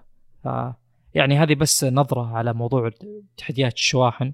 اللي أعتقد إن المستقبل استقر بشكل كامل على ال MagSafe إلا بعض التحديات نوعا ما اللي من ما أدري Surface عندهم استهبال شوي بحق أنا ما أشوف اني استفدت منه نهائيا. لكن الزين للأمانة للأمانة أكون صادق من إحدى مميزات مثلا ال Surface انه بال brick هذا اللي بالنص المحول فيه منفذ Type-C أو منفذ USB-A معليش. يعني ما أنا إيش سويت؟ طبعا عشان بس أوضح إيش سويت بالضبط. خليت ال يعني يمكن تستخدمه في العمل خليت في سلك Type-C قصير مشبوك على ال brick هذا فهو صار جزء لا يتجزأ من سلسلة الشحن هذه. فصار عندي كأنه شاحن واحد له نهايتين. ففي هذه الحالة بيكون بتكون كل الخيارين متوفرة. هذا الشيء ما راح تحصل عليه في شواحن Apple بحكم انه يعني حتى لو كان عندك سلك ثاني وتستبدله مكان نهاية ال Type-C اللي موجودة بالفيش الجداري لا يزال تشيل السلكين. بينما في هذه الحالة لا أنا شابك ال Type-A و Type-C طول الوقت ما ينفك ابدا. طول الوقت أنا عندي خيارين الشحن. جميل. في طيب مشكلة في مشكلة بال Type-C هذه شوية شاطحه بعيدة. سم. آه سم. بعض الأجهزة اللي ما تقبل معايير ال Type-C الجديدة نوعا ما. يعني تطيح بأجهزة نوعا ما قديمة لكن عندك فيها منفذ Type-C. ما تقبل تشحن بشواحن فيها من يو إس بي سي إلى يو إس بي سي. مثلا عندي سماعة Soundcore Q10 الظاهر قديمة لها يمكن ثلاث سنين أربع سنين معي. آه إذا شبكت عليها شاحن من يو إس بي اي إلى يو إس بي سي تشحن. إذا شبكت عليها أي شاحن ثاني يو إس بي سي إلى يو إس بي سي ما يشحن الجهاز. ونفس الفكرة عندي ميزان قهوة آه في USB-C و يعني جاء أخوي كذا شبكه على شاحن يو اس بي سي إلى اس بي سي على أساس إنه أوه خلاص قاعد يشحن. جاء بعد نص ساعة على أساس إنه يبي قهوة. قلت له لا ما تقدر تشحن بي اس بي سي لا يو اس بي سي ما أدري وش المعايير المقررة يعني لكن أجهزة كثيرة رخيصة فيها USB-C لكن إذا ما كان عندك إلا شاحن يو اس بي سي لا يو اس بي سي ما راح يشحنه وأجهزة مرة كثيرة ترى. يعني مو اي شيء تشوف عليه USB-C معناته انه بيقبل انه يشحن من يو اس بي سي ل يو اس بي سي خاصة بدأت تكثر ذي الشواحن يعني يكون كل الشاحن كل الشواحن عندك يو اس بي سي إلى يو اس بي سي فالافضل اذا كان عندك اجهزه غريبه زي كذا USB-C يكون عندك منافذ USB عاديه منافذ يو اس بي سي أو يو اس بي اي يو اس بي سي يعني عندك الخيارين يكون افضل آه، فهذه مشكله مره تعتبر غريبه واستغربت اني صادفتها أصلا سمعت الناس يتكلمون عنها لكن ما توقعت اني اصادفها لكني صادفتها الأسبوع الماضي حلو. جميل. طيب في الحلقة اللي بعدها آه، تكلم عن يعني الآن بدينا نقرب من نهاية السنة فطبيعي إن الأشياء تأثيراتها ما يعني أخذت ال full effect أو التأثير الكامل. آه، ال Humane AI Pin لا زلت آه، يعني ودي أشوف زميلي في العمل يستخدمه بحكم إنه من أعتقد أوائل الناس اللي طلبوا. يعني أنا متأكد في داخلي من شيء لكن يعني أعتقد غير جيد التصريح فيه. آه، يعني الواحد وده يلتزم الحياد بشكل كبير. بالإضافة إلى التحديث آه، تكلمنا عن تحديث آه، واجهة سامسونج الجيل السادس منها ولا تزال تأثيراتها تعطي ويعني الشيء الجيد من بدأت سامسونج مع ون يو اي والتطور تدريجي بشكل ممتاز غالبا ما في مشاكل. كل تحديث ناضج جدا جدا. للأمانة هذا أكثر شيء يحببني بواجهة سامسونج فهذا تعقيب على استخدامي لها. آه وتكلمنا عن مشاكل OpenAI واللي ما أدري راح الموضوع بشكل كامل. GPT مستمر مثل ما هو. آه ما شفنا أي تأثير من الحدث هذا اللي صار. والحلقة اللي بعدها تكلمنا عن آه يعني المساعد الصوتي اللي أو يعني آه منصة الذكاء الاصطناعي من جوجل اللي المفروض تصدر في وقت ليس بعيد. بالإضافة للمعالجات انتل الجديدة اللي الآن في هذه الحلقة بنذكر إحدى إصداراتها. أو هذا شيء ممتاز للأمانة. يعني ودي يمتلي السوق بجديد انتل أعتقد إنه يسحق الجيل الماضي بشكل كبير جدا. أتكلم تحديدا مقارنة آه، Core Ultra بانتل Core العادي في السابق في الجيل 12 و 13 تحديدا. فكرة انتل الجديدة بتنهي فكرة آه، شركة Framework يعني. لو استمرت انتل على الاسلوب هذا يعني. Framework عندها فكرة إنه اوه أنا بغير ال GPU متى أبي أغير كذا متى أبي لكن انت تبي نعم. كل شيء بقطعه واحدة أحسن لنا. هو أمر متوقع للأمانة عشان نكون صادقين فقط. حلو. طيب آه الآن ننتقل ل آه يعني تفضيلاتنا في خلال السنة. آه أعتقد أول كاتيجوري على قولتهم أول تصنيف آه أفضل هاتف في السنة. آه قد آه يعني ما أدري قد تكون عندك وجهة نظر مختلفة نوعا ما لكن أنا يعني راجعت كل قراراتنا وكل حديثنا آه، يعني في في حديث كبير جدا آه، في السابق مثلا إعطاء اس 22 ألترا. أفضل جهاز بالسنة كان فيه نوع من الجدل بحكم مثلا أمر مثل السموذنس أو النعومة أو استهلاك الطاقة أو إلى آخره. أعتقد هذه السنة الجدل أخف بشكل كبير ويعني آه، وأنا أكتب ملاحظات مريت على كم مقطع في يوتيوب لمراجعة 2023 أعتقد ان فيه شبه إجماع على أنه أكمل جهاز موجود. آه، ينقصه ما ينقصه طبعا. آه، أنا أذكر أني ذكرت سلبيتين. أنا متأكد إني ذكرت سلبيتين للأمانة. آه، لكن الآن بحثت ودققت وحاولت أتذكر السلبية الثانية ما لقيتها. السلبية الوحيدة المعروفة اللي هي بطء الشحن 25 واط فقط ويعني يكون الشاحن غير مضمن. لكن أنا بالنسبة لي الآن لو أسأل وش ممكن أحسن أعتقد ان في تحدي كبير وغالبا بيكون نت بيكينج آه شيء يعني قد يكون حتى المنافسة ما توفره. السلبية الثانية بالنسبة لي لو ممكن أذكر عدم تناسق الكاميرات اللي في خبر يخصه يعني بعد ما ننهي من آه هذه الفقرة آه بالنسبة لي إني لو أحصل على تجربة متماثلة أنا ما أتكلم عن جودة أتكلم متماثلة من ناحية كاميرات. في هذيك الحالة ما أظن في أي شيء أجرؤ على يعني إني أقول أوه والله بحسن هذا الشيء ولا هذاك الشيء. فأنت وش رأيك؟ وش أفضل جهاز؟ يعني اوفر اول في سنه 23 إيه يعني ما في ما في مناقشة لأن هو الاكتمال من كل النواحي هو عند سامسونج يعني. ف شاومي عند شاومي رغم انه قدمت اجهزه جديدة الا في في عيوب قاتلة اللي هي مثل الكاميرا 100 ما تزال سيئة أو 1080 آه ما يزال الدعم متأخر نوعا ما يعني. مو أجهزة كثيرة من أجهزة شاومي للحين ما وصلها أندرويد 14 مثلا اللي هو HyperOS يعني غيروا حتى اسم الواجهة. آه، توفر العالم بشكل عام بيضر الجهاز بالنسبة لتقييمنا إحنا كناس بالشرق الأوسط يعني. فسامسونج يعني التوفر سرعة البيع الدعم حتى التخفيضات اللي صارت بداية السنة سامسونج Care مثلا تجربتك أنت مع سامسونج Care هذه كلها ترفع التقييم على انه بيعتبر جهاز متكامل حتى خدمات ما بعد البيع والصيانة والأشياء هذه. فلكن لما تشتري جهاز ثاني حتى لو كان منافس أو أحسن أحسن من سامسونج بأماكن معينة إذا كان الدعم الفني ما هو ممتاز أو كان في أي مشاكل أكبر شوي فمستحيل يكون جهاز سنة لأن هنا خلاص نبي نوصل للتكامل هذا انه لما تقول هذا أفضل جهاز بالسنة معناته إن عندنا دعم له ممتاز وتقدر توصي فيه أي أحد يعني. فهو 683 الترا والسلسلة بشكل عام يعني هو شيء مريحة جدا إنك توصي فيها أحد يعني. أه صحيح. أنا ذكرت الإيجابيات يعني عشان بس آه، يكون فيه آه، توضيح لمقاصد كلامنا و throw آه، back لها. يعني الجهاز هذا عنوانه صراحة الشمول يشمل كل شيء. الشاشة يعني top 3 إذا ما كانت الأفضل. تطور المعالج خدم الجهاز بشكل كبير والجهاز أظن استغل جميع نقاط قوة المعالج من جميع النواحي لا من ناحيه أداء لل CPU GPU آه، تشتيت الحرارة استهلاك الطاقة تفوق قوي جدا. آه، النقطة الثالثة اللي ذكرتها قبل شوي اللي هي موضوع البطارية وتحسنها. آه، أمور أخرى لا يلتفت لها لكنها كل ما صارت لي أتفاجأ.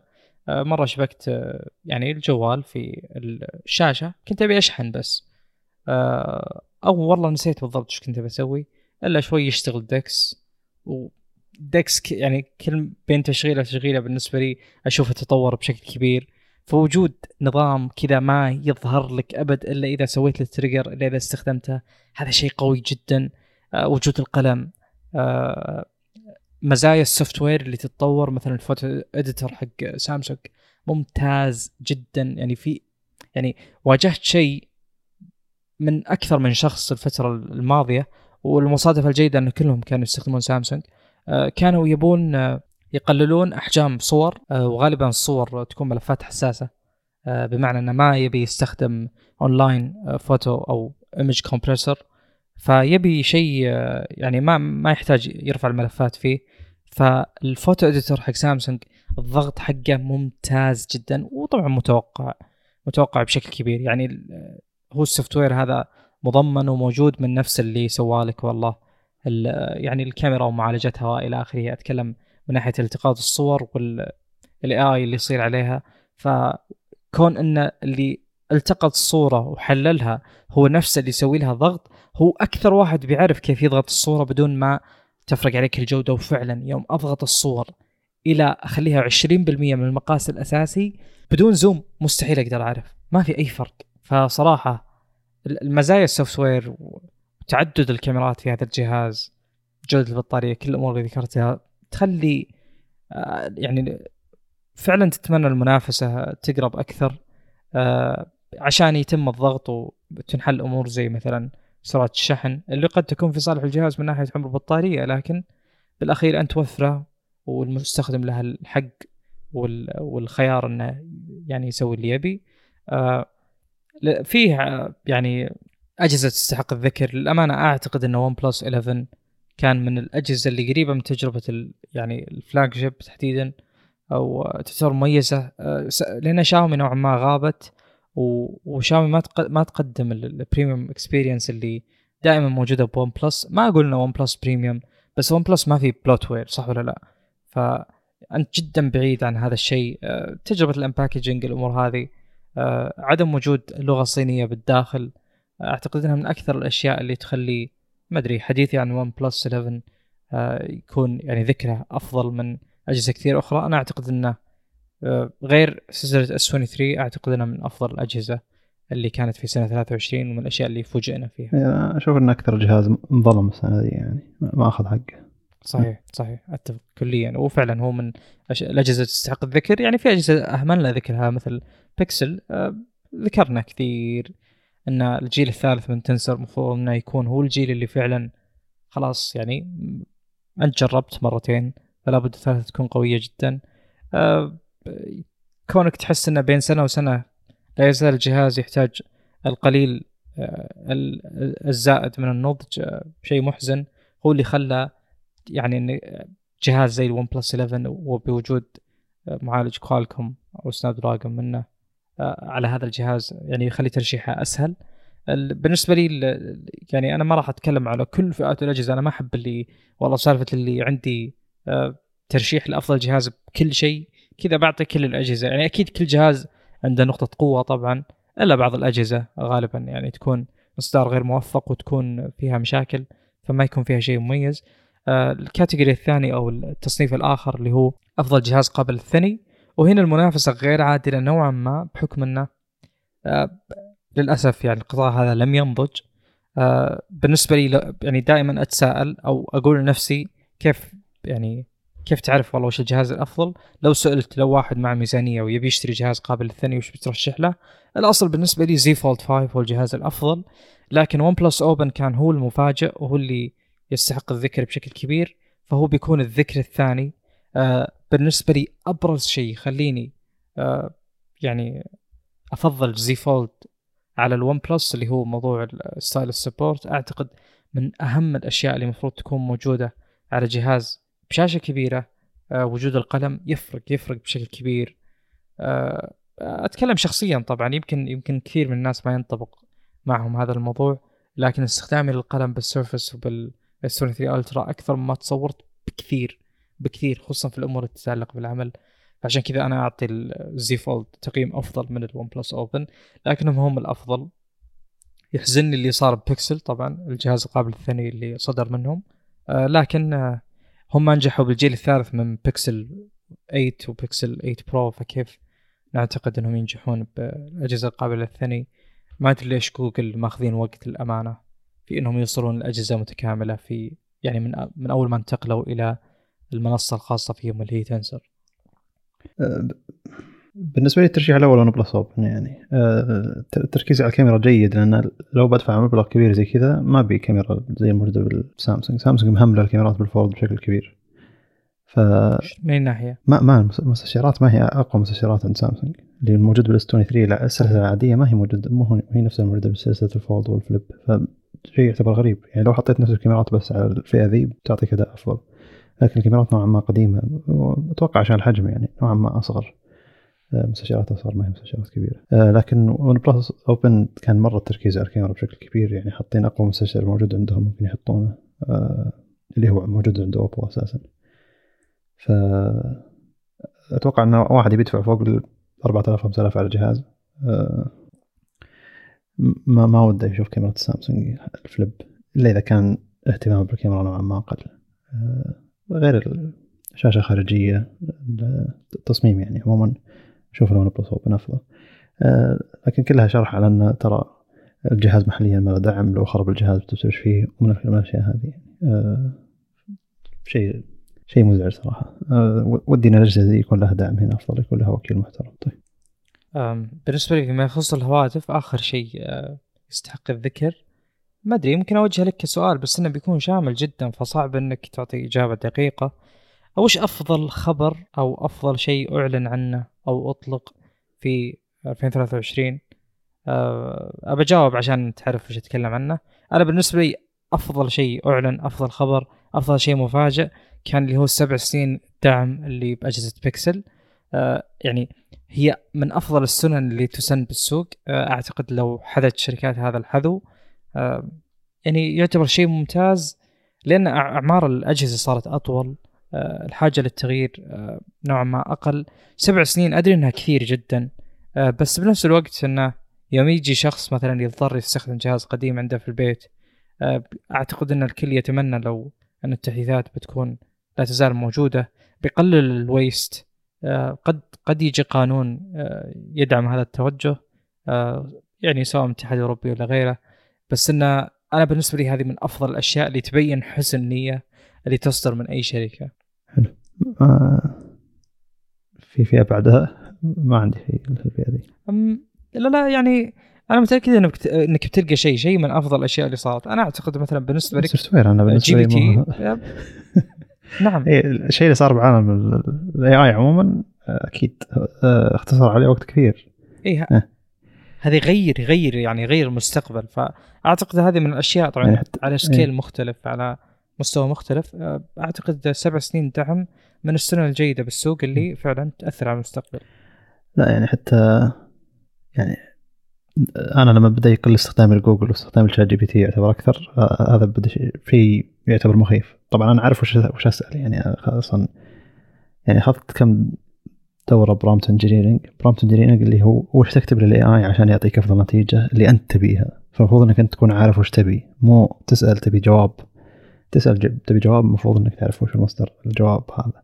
إذا كنت تبي معلومة حقيقية أو غير حقيقية لأن تتكلم عن شيء ذا. ChatGPT مرات يعطيك معلومة غير حقيقية لكن يقول لك إياها بثقة. لكن تتكلم عن إنه إذا أنت تبي آه أنت عارف شو تبي. مثلا أنا كذا أبي في خوارزمية أنا فاهمها بشكل جيد لكن مو فاهمها إلى درجة مرة عميقة. فصرت أكتب ال ChatGPT من ال prompt engineer اللي تعلمته أنا اللي هو prompt engineer اللي هو هندسة الرسالة اللي أنت تعطيه هي. وش الرسالة اللي أنت تكتبها له علشان يعطيك أفضل رد. فمن خلال تواصلي مع أن آه، هي طبعا خمس أسئلة لازم تسأل نفسك وتحط اجوبتها داخل السؤال اللي بتسأله ChatGPT علشان يعطيك أفضل جواب. أه وتقعد تحوس بالسؤال كل شوي عشان تعدل يعني optimization والحوسة هذه. أه ففيه أه يعني encryption عندنا خوارزمية حقت encryption درسناها بأمن الحاسبات. أه كان شرح الكتاب لها مو مرة واضح. شرح الدكتور لها نوعا ما سريع. 100% إنها بتجي بالاختبار. كل الشروحات اللي باليوتيوب مواقع الثانية. مجرد فرح شرح لل concept مو شلون تسوي شيء ذا. فما أبي شرح ال concept أنا فاهم شلون هو يصير الشيء ذا. أنا أبي شلون احله إذا جات كمعادلة رياضية. فما في أحد تكلم عنها. فقعدت مع ChatGPT اللي تعال أعطني مثال خلينا نحل مع بعض. فهمت اللي هل هذا حلي صحيح؟ فأخذته كواحد عنده خبرة كبيرة لكن ما يدري وش شلون يوصل لك الفكرة. فتخيل عندك دكتور عندك كل العلم الموجود لكن ما يعطيك شيء اللي تبيه إلا إذا سألته أسئلة مرة معقدة عشان يعطيك إياها بشكل واضح وتفهم تقدر تفهمه. فكان مرة مرة مفيد لي. خاصه مرات بالملخصات حقت الاختبارات. مثلا قبل أدخل أي اختبار أقول له مثلا أنا عندي ال 12 خوازميه ذي آه، لكن ممكن أبدأ ألخبط بينها. تقدر تعطي لي إياها على شكل آه، واحد ورا الثاني ثم تحط لي شرح مثلا بسطر أو سطرين للفكرة العامة عشان بس لأني أنا فاهم الفكرة الأساسية العميقة جدا وأقدر أطبقها وأقدر أكتب لها مثلا pseudo code لكن ما أقدر آه، يعني ممكن ألخبط بين اسمين. يعني ممكن لأن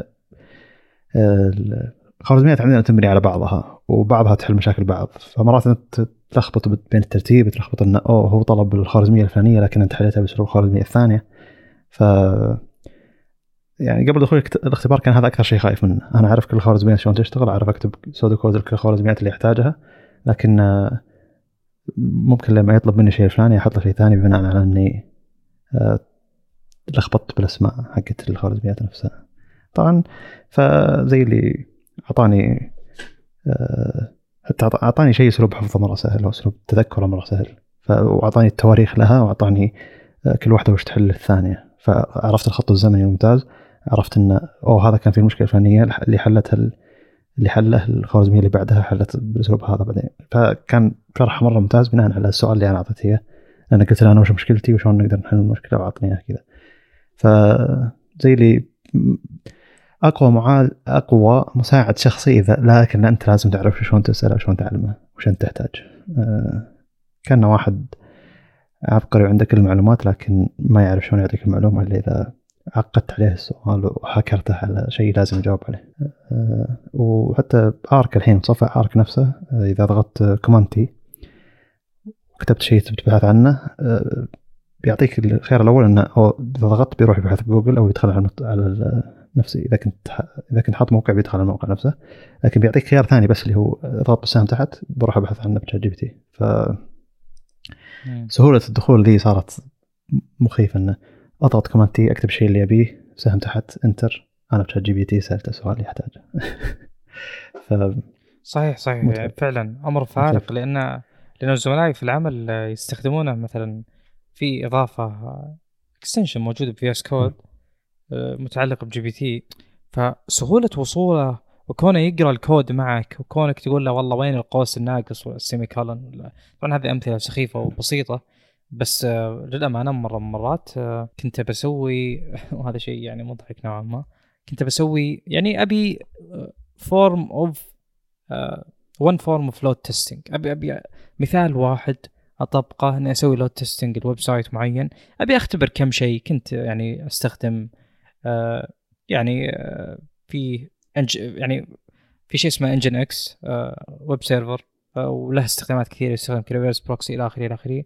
آه فكنت بستخدم ال rate limiting حقه آه بمعنى إني أحد عدد مثلا آه ال connection الواحد اللي هو ال IP الواحد له 60 تحديث مثلا بالدقيقة ولا تحديث واحد بالثانية ولا ايا كان.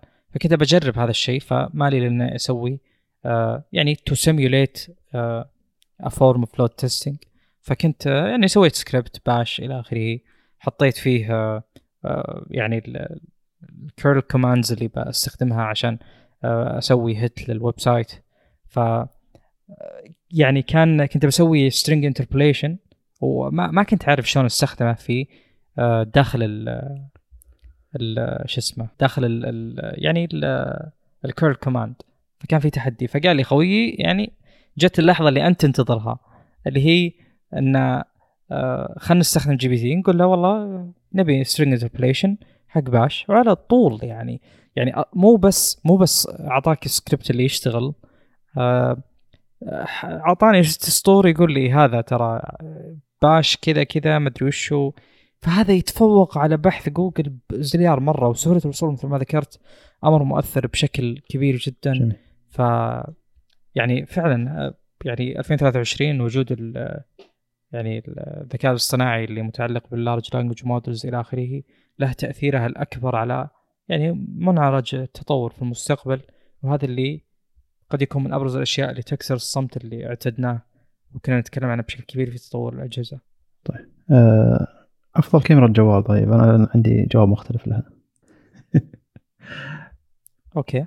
أفضل كاميرا جوال يا أخي هذا من أكثر الأسئلة اللي okay أنا شفت تجارب بشوف يعني نظرات الناس آه يعني قد إيش فيه طريقة لتصنيف كاميرات الهواتف؟ أعتقد في طرق كثيرة جدا جدا جدا. بمعنى هل أصور بالكاميرا أو هل التصوير يكون point and shoot بالكاميرا الأساسية اللي هي ال wide ولا zoom ولا؟ فأنا أعتقد إن هذا من الأسئلة اللي يعني صعب الجواب عليها. أنا جدا أحب كاميرا ال S23 Ultra الأساسية.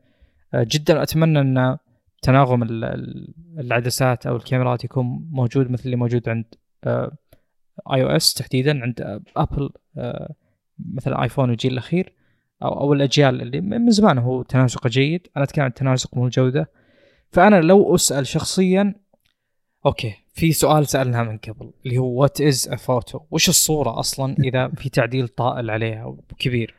في بعض ال characteristics اللي ما أحبها مثلا في كاميرات الآيفون. طبعا أتكلم عن الآيفون بحكم إنه نوعا ما إحنا نعرف يعني خلينا نقول الثيم المعين اللي كاميرا الآيفون تلتقط الصور وتخرجها فيه. فنعرف يعني لمسة الآيفون. ففي أجهزة أخرى زي البكسل الامانه وصولي له محدود. وجربت أصور بالجيل بيكسل 7 Pro اللي هو الجيل السابع. وما كنت منبهر بشكل كبير. وخيارات الكاميرات عندك أقل. موضوع تصوير الفيديو للأمانة خصوصا المثبت ما يفيدني إلا بال أنا قاعد أرد على نقاط يعني في النقطة هذه. ما يفيدني بشكل كبير إلا بال zoom إذا استخدمت 10 X ولا 3 X الفجوة اللي بين 10 X و 3 X هي اللي تعتبر نوعا ما يعني محل جدل ونقاش في ال S 3 Ultra لكن عدا ذلك أنا أعتقد لو نحدد ال category نضيقها نقول تصوير point and shoot بال wide وفيديو بال wide. أنا بالنسبة لي شخصيا أشوف إنه أفضل كاميرا 3 Ultra. جدا متوازن ومتناغم فأعتقد إنه يستحق. أه ممكن أبيك بس بس بعد الحلقة ذي تشوف كل تجارب التصوير لل Vivo X 100 Pro بس. أه هو اللي ما أدري في أكثر من تجربة أذكر مقارنة كاميرات فاز. أنا عارف إنه كويس مرة يعني. لا في شيء مبهر فيه. يعني بشكل غير متوقع إن الالوان ألوان حقيقية في كل مكان مع كثير إضاءات وهذا شيء مرعب. يعني خاصة لما تصور بالليل وفي إضاءات مختلفة وأشياء غريبة يطلع لك كأنك أنت موجود في المكان وما يقدر يتنبأ بالألوان بناء على انه أو الإضاءات مختلفة وغريبة. وهذا شيء بالنسبة لي معجز بالليل بالذات يعني. فكانت تجارب التصوير الليلي له التصوير الأساسي بالنهار وكذا خرافي والألوان ممتازة جدا. يعني آه، بالنسبة لي هو كانت أصلا بينه هو وبين شاومي 3030 Ultra كأفضل كاميرات يعني. آه، لكن ال X 100 Pro يعني مرعب يعني. بالليل ممكن يلعب عليك إن هذا تصوير ما هو تصوير آه، جوال. ممكن أحد فعلا يلعب عليك إنها تصوير ما تصوير جوال من كثر ما إن تنبؤه بالألوان والإضاءات مخيف. مع مقارنة مع كل الأجهزة الإضاءات باللون الأحمر والبرتقالي وإذا صار فيه مدن مثل اليابان و...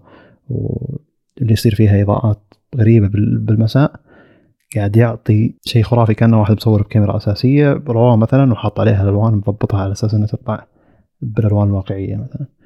حتى الآيفون الآيفون يخبص وكل سامسونج مخبصين خاصة بتصوير المساء بالإضاءات الغريبة. لكن هذا قاعد يجيب ما أدري شلون قاعد يسوون شيء ذا لكن قاعد يجيب أداء مخيف خرافي ومخيف جدا التصوير الليلي بالذات. ولو ترجع حتى تقييم GS آه، هو من الأجهزة النادرة اللي تقييم الكاميرا فيه بثلاث مقالات أو ثلاث آه، صفحات للمقالة. بينما تقييم الكاميرا لأي مكان لأي أجهزة ثانية وهي تصير صفحة واحدة بالمقالة حقت الجهاز. لكن هنا مفصلين فيها لأن التجربة مرة وسيعة وطويلة والجهاز تركيز على هذا الشيء. ولما تبدأ تشوف الصور تقول واو شيء مبهر. ترجع تقارن بالجهاز الأساسي اللي راجعوه بنفس الاسلوب هذا اللي هو شاومي 13 الترا شاومي 13 مبهر لأن صاروا المساحه صاروا مستشعر واحد واحد انش تصوير جدا ممتاز خاصة الشراكة مع لايكا والأشياء هذه. لكن ال X Vivo X 100 Pro شيء مرة بعيد حتى عن بقية المنافسة من ناحية شلون قاعد يتنبأ الوان بشكل ممتاز. وما في شيء تقول لي لا والله الناس تفضل هذا عن هذا لا لا هذا جايب الالوان غلط هذا جايب الالوان صح وتوضح من أول نظرة. فما في مسألة قياس ولا أنا أفضل الاسلوب هذا ولا الطريقة دي. آه، فهذا اللي خلاني أقول إن لا هذا أفضل جهاز كاميرا السنة ذي آه، رغم إنك ما تقدر تشتريه ف آه، أبهرني صراحة. يعني مفاجئ جدا كيف نتكلم تطوير الألوان و... وجيب شو اسمه جيب زايس ولا لايكا ولا جيب شو اسمهم هاسل بلاد عشان الألوان والتسويق وكل هذه الأمور. وتجي شركات بدون أي خبرة تذكر يعني وتصدر بعض الأجهزة اللي يعني تكون جدا ممتازة في مجال مثل هذه المجالات اللي المفروض إن التطوير يكون فيها تراكمي.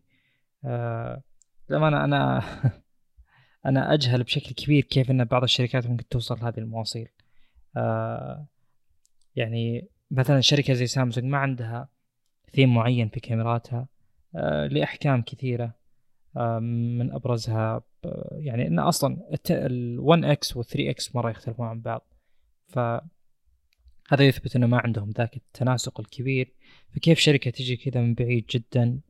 آه، يعني بدون خبرة يعني محددة كذا في مجال معين وتصدر شيء آه، فعلا ينافس بشكل كبير زي حتى أظن كاميرا ال Zenfone 10 حتى ال Zenfone 8 في السابق أظنها كانت من أفضل الكاميرات اللي كيف طيب؟ يعني Asus أوكي الشركة موجودة من زليار سنة تصنع لابتوبات لكن إيش دخلها بالكاميرات تحديدا؟ كيف وصلت لهذه المواصيل؟ آه يعني أمر للأمانة قد يكون آه ما هو طويل آه يعني تأثيره بحكم انه أعتقد ال AI بيغير تعريف أمور كثيرة مع الوقت بيصير خلاص المستشعر يلقط أكثر تفاصيل يقدر عليها والباقي يكمل ال AI ف بيصير الاجتهاد ال software ي أكثر بكثير. لكن أنا هذه من ال mysteries من الأشياء الغامضة اللي ما أدري والله ما أدري كيف تصير صراحة. لكن شيء جميل جدا. حلو حلو للأمانة التنوع. وكسر الاعتياد. لكن أعتقد إن إحنا نتكلم على السيناريو الأساسي اللي هو تصنيف الكاميرا الأساسية. لنا يعني تحديات ال zoom والفيديو إلى آخره مجال مختلف كليا وأعتقد فعلا من العدل التصنيف يعني في هذه الناحية. في ناس أعتقد ما تهتم بالكاميرات الأخرى نهائيا آه، أهم شيء الكاميرا الأساسية. ف يعني كل تصنيف آه، له تقييمه تحديدا. جميل. آه، افضل أفضل جهاز مقا... قيمة مقابل سعر ال Poco F 5 ما فيها كلام ذي بالنسبة لي يعني. وتكلمنا عنه هل هو صدر 23 ها؟ إيه. هل هل هو صدر ب 23 نعم. أوكي. آه... ما أدري والله. هل هو أفضل قيمة مقابل سعر؟ أوكي هو جهاز ممتاز جدا.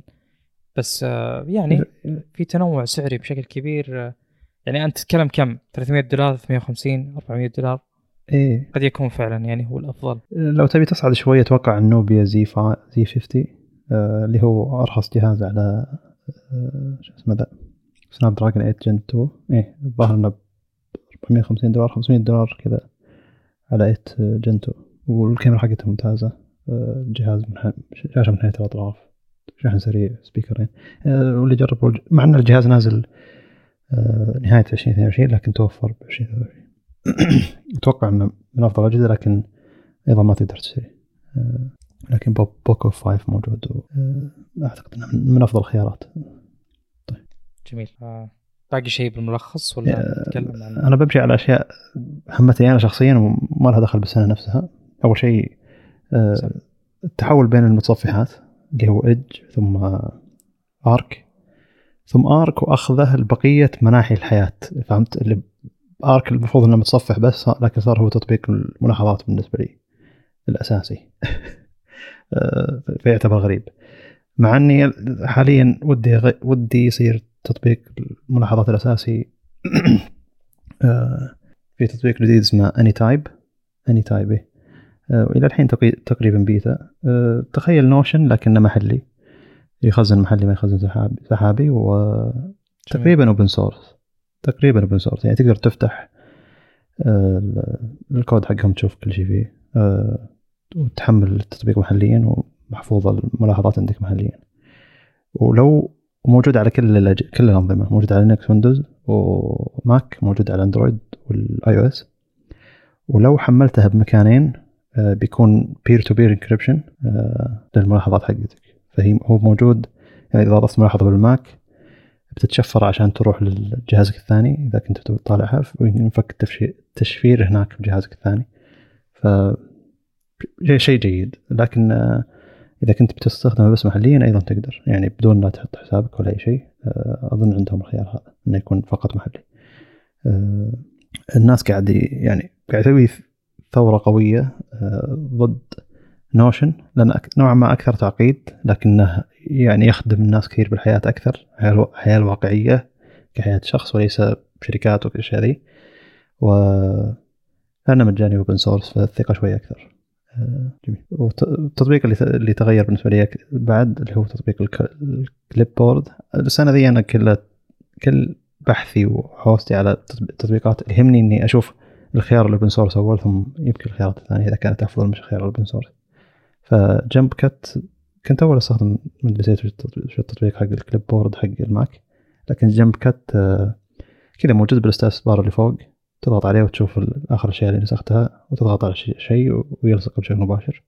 و open source وما في أي تعقيدات كبيرة ثانية. ف آه، ريحني يعني. بدل تعقيدات بقية التطبيقات اللي بتعطيك تجربة أحسن لكن آه، نوعا ما تجربة الاحسن معقدة شوي فانا بتجربه شوي أبسط وتحفظ لي الأشياء اللي أنا نسختها. آه شيء ثاني السنة ذي هي سنة 3.5 التركيز على المنفذ بشكل أكبر. وشريت اثنين IEMs واحدة من KZ والثانية من Moondrop. وكلها غيرت استخدامي للسماعات السماعات بشكل كبير خاصة إذا كنت بالبيت. آه، سماعات اللاسلكية استخدامي صار لها أقل استخدامي لها صار أقل بشكل أكبر لأن كل أجهزتي صار فيها 3.5 هذا نقطة إيجابية. والسماعات اللي 3.5 الاثنين اللي شريتها ما تعدت 200 ريال. 250 ريال إلا أنها قاعد تعطي أداء أضعاف أضعاف السماعات اللاسلكيه الموجودة عندي وحتى السماعات اللاسلكيه الغالية اللي جربتها اللي أنا ما شريتها أصلا. آه، غير إنك أنت ما تحتاج شحن ما تحتاج لها شحن ولا شيء هذه. آه، فالحياة جميلة مع 3.5 صراحة. آه، سواء على ال Mac على المايك اللي أنا قاعد أسجل فيه الحين في 3.5 عشان اسمع صوتي مرة ثانية إذا في مشاكل وعلى الجوال بعد. هذه الأشياء الأساسية. آه، ال software تغير كم مرة.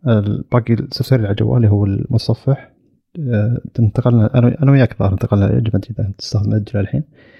وقلت إني بستخدم Firefox علشان الإضافات. لكن استخدمت Firefox لكن قاعد يجيب العيد. وصفحات كثيرة يطول فيها. في crashات كثيرة. ما أدري إيش السبب صراحة. يمكن عشان أنا ضايف extensions كثيرة. لكن آه، رجعت ال Edge مع الأسف يعني. كان ودي أكمل على Fire- Firefox على ال Android. هذا ال- الأشياء الس- اللي بال software بشكل عام صارت. يعني. للأمانة آه، يعني فيما يتعلق متصفحات رجعتي أو يعني استخدام الكروم حاليا لا, زال لم يتزعزع بشكل كامل. لكن أنتظر آرك من أول صراحة وأنا أنتظر وأنا أدري إنه بيطول لكن قد تكون الفترة الجاية أمر نوعا ما آه، يغير آه، فصل المساحات بكروم ترى جيد يعني ما هو سيء جميل. فصل كامل آه، بحكم اني استخدم أكثر من حساب للعمل ف يعني ما كان معيق بالنسبة لي استخدام Google workspaces أيضا إيه. بس يعني يزيد على ال ecosystem جتك الفكرة ذي بعد استخدام Arc يعني إنك تستخدم مساحات بكروم آه لا أنا أول ما استخدمتها للأمانة كانت turn off لأن كانت مرة سيئة حلو. كان- كانت مرة مرة يختار لك لون قوي فتفتح. المساحة الأخرى وتلقى لون أزرق فاقع ولا أحمر. أنا ما أدري اللي فكر زي كذا. ف... فكان من أكثر الأشياء اللي يعني نفرتني. جميل. آه لكن الآن مضطر أستخدمه وما كان سيء ابدا. آه هذا التعقيب اللي عندي فيه تسريبات اس 24 جميل. آه، أعتقد انه يعني كان في حديث عن أكثر من شيء. بعض الأمور اللي آه، ما اطلعت آه، فيها فيما يخص آه، وجود نسخ اكسينوس لبعض الأسواق. لكني اطلعت على موضوع آه، تحديث الكاميرات. آه، يعني في تسريب قد يبدو شرعي آه، لأن في مواصفات عنه. كالعادة هذه التسريبات تكون صحيحة بنسبة طائلة جدا. الكاميرات اللي بتغير فيها بشكل أساسي الكاميرا ال ال يعني telephoto 10 X بتصير 5 X بس بتصير بدقة أفضل. آه، في السابق كانت الكاميرا 10 ميجا بكسل اللي هو الآن في ال S 23 Ultra بتصير 50 megapixel ال sensor كان واحد على 352 الآن واحد على 52 فصار أكبر بنسبة تقريبا يعني شيء 29 30% ال- حجم البكسل تغير كان 1.22 مايكرو. آه الآن صار آه 1.30 فزاد بنسبة تقريبا يعني 6% 5% ال- المعالج الجديد في حديث عنه إنه يحمل ISP أفضل image signal processor فهذا بيساهم في تطور جودة الصور في ال 5 X في ناس استخدموا وسربوا حسب اللي شفته. قالوا إن ال 5 X الجديدة تصور فيها 10 X أحسن من الموجوده وبكثير. آه، يقولون انها فعلا كاميرا يعتد ويعتد فيها ويعتمد عليها. آه، ف آه، يعني يبدو إنها أقرب لل wide. آه، وللامانه هذا شيء جدا ممتاز. هو الشيء اللي ذكرناه كثير في هذه الحلقة. آه، الأمر الآخر في صورة مصر مسربه المواصفات يبدو ان ما فيها اختلاف آه، في أمور كثيرة. آه، أول شيء ال S 24 Ultra أو نسخة ال Ultra 6.8 الفرق فيها بس انه في 2600 nits آه، ال Plus يجيب 6.7 نفس الشيء 2600 nits بس إنه يجي ب Quad HD هالمرة. وهذا شيء أتمناه. يعني أقل شيء أقدر أقول إني أتمنى هذا الشيء يصير للأمانة. جدا جدا يستحق دقة أعلى. آه، الجهاز premium يستحق الدفع. موجود مع وجود LTPO ما في أي إشكالية في وضع الدقه أعلى. آه، أما الأخير اللي هو النسخة العادية S 24 آه، يجي بنفس الشيء 2600 nits. الشاشة 6.2 Full HD Plus أو Full HD يعني. بالنسبة للكاميرات نفس الشيء. فيه ال 200 ميجا بكسل الكاميرا الاساسيه كلهم يصورون 8K العادي وال Plus يجون ب 50 ميجا بكسل أظن نفس الوضع الحالي. ال space zoom على قولتهم آه، آه، 100 X 100 X في ال- ال Ultra بينما الباقيين 30 ال telephoto في أربع عدسات بحسب ما مذكور بال يعني هذه ال technical specification sheet في 2 إكس 3 إكس 5 إكس 10 إكس التقارب هذا يا رب إنه يوحي بتناسق من بين الكاميرات أما الباقيين فيهم 2 X و 3 X بالنسبة للرامات المذكور انه 12 جيجا لل... لل Ultra وال Plus. وهذا شيء مشوق ما أدري صراحة عنه. آه وكلهم يبدون 256 إلى 512 آه قد تبدو الرامات ثابتة غير متغيرة. آه أما العادي فهو يجي ب 8 جيجا RAM. آه والتخزين حقه يبدأ من 128 للأسف إلى 256 آه الشحن يبدو بحسب التسريبات طبعا. يبدو إنه أسرع بنسبه يعني نسبة ضئيلة. أعتقد إنه ممكن يكون 30 إلى 35 واط أو ايا كانت ال- السرعة. بس إنه بيشحن من صفر ل 65 في 30 دقيقة. في السابق أظن 60 أو 50 ناسي والله. بس إنه المفروض يكون أسرع بناء على الأرقام هذه. آه ال- ال Ultra 5000 ملي أمبير ال- ال Plus 4900 وهذه نقطة ما أدري مشوقة صراحة. يعني ال Plus فيه تقارب كبير بينه وبين ال Ultra كبير كبير جدا يعني. الشاشة تقريبا نفسها تقريبا نفس الحجم آه، نفس السطوع نفس كل شيء الكاميرات آه، هي الوحيدة اللي تفرق. باقي الأمور آه، جدا جدا متقاربة. نفس الشيء يشحن من 0 ل 65 ب 30 دقيقة. بس العادي هو اللي يفرق 4000 ملي امبير ومن 0 ل 50 ب 30 دقيقة مو 65 مثل الباقيين. كلهم طبعا IP 68 و- وهذا المذكور طبعا ال Ultra فيه built-in S Pen هذه التسريبات اللي عندي. جميل. أه بس أهم تسريب اللي هو صورة طلعت ال Ultra بشاشة غير منحنية الأطراف. أتوقع هذه النقطة اللي أنت أتوقع تردك على الجهاز أو تكون بالنسبة لك سلبية. لا لا ما ما تغير بحكم شرائي للجهاز بس أنا أحب لا. الأطراف الناعمة في الأجهزة. أنت يمكن تشتري الجهاز عشان ذي الميزة. لا ما أدري والله بس أطرافها هي الحادة يعني مربع بشكل مخيف يعني الحين صار. أتوقع المسكة يعني أنت. تشوف إن ث... تشوف إن الانحناء اللي بأطراف الشاشة كأنه بالنسبة لك Lightning وأنا اشوفها Type-C يعني ال- أتوقع الانحناء على الجهاز هذا بهذا الحجم ممتاز لأنه بيعطي مسكه افضل لكن هذا هذا شيء غير قابل للقياس لما تشوف الجهاز نفسه. لكن أشوف إنه آه، يعني توجه سامسونج إنها تقلل الانحناء كل فترة آه، بالنسبة لي أفضل. S 23 حالة مثالية S 23 Ultra. يعني وصل لحالة مثالية تقريبا. الانحناء ما هو مزعج إلى درجه إنه مثلا يعكس الإضاءات اللي على اليسار واليمين ولا هو اللي شو اسمه ذا يأثر باللمس والأشياء هذه. مع إن هذه حلتها سامسونج من زمان يعني. أه، بس أه، يعني التصميم صار كأنها أجهزة أه، نسيت والله في أجهزة أسس ولا شيء. من أجهزة الألعاب اللي سواها مربع كذا بس تصميم روجي فون ولا شيء. الجهاز مربع مربع حاد الأطراف وما شاشة غير منحنيه الأطراف. فالتصميم بدا سامسونج يعني طلعت يوم طلع التصميم كان قريب من ذوليك الأجهزة. أه، وحتى قريب من أجهزة قديمة الظاهر شاومي Mi Mix 3 أو 2 نسيت والله واحد اللي أول جهاز حط الكاميرا ب- ب- بأسفل الجهاز وخلى أطراف الشاشة مرة ضيقة على أساس التصميم كان جميل يعني لكن كان الجهاز مربع مربع ما هو ما في أي حواف دائرية شوي.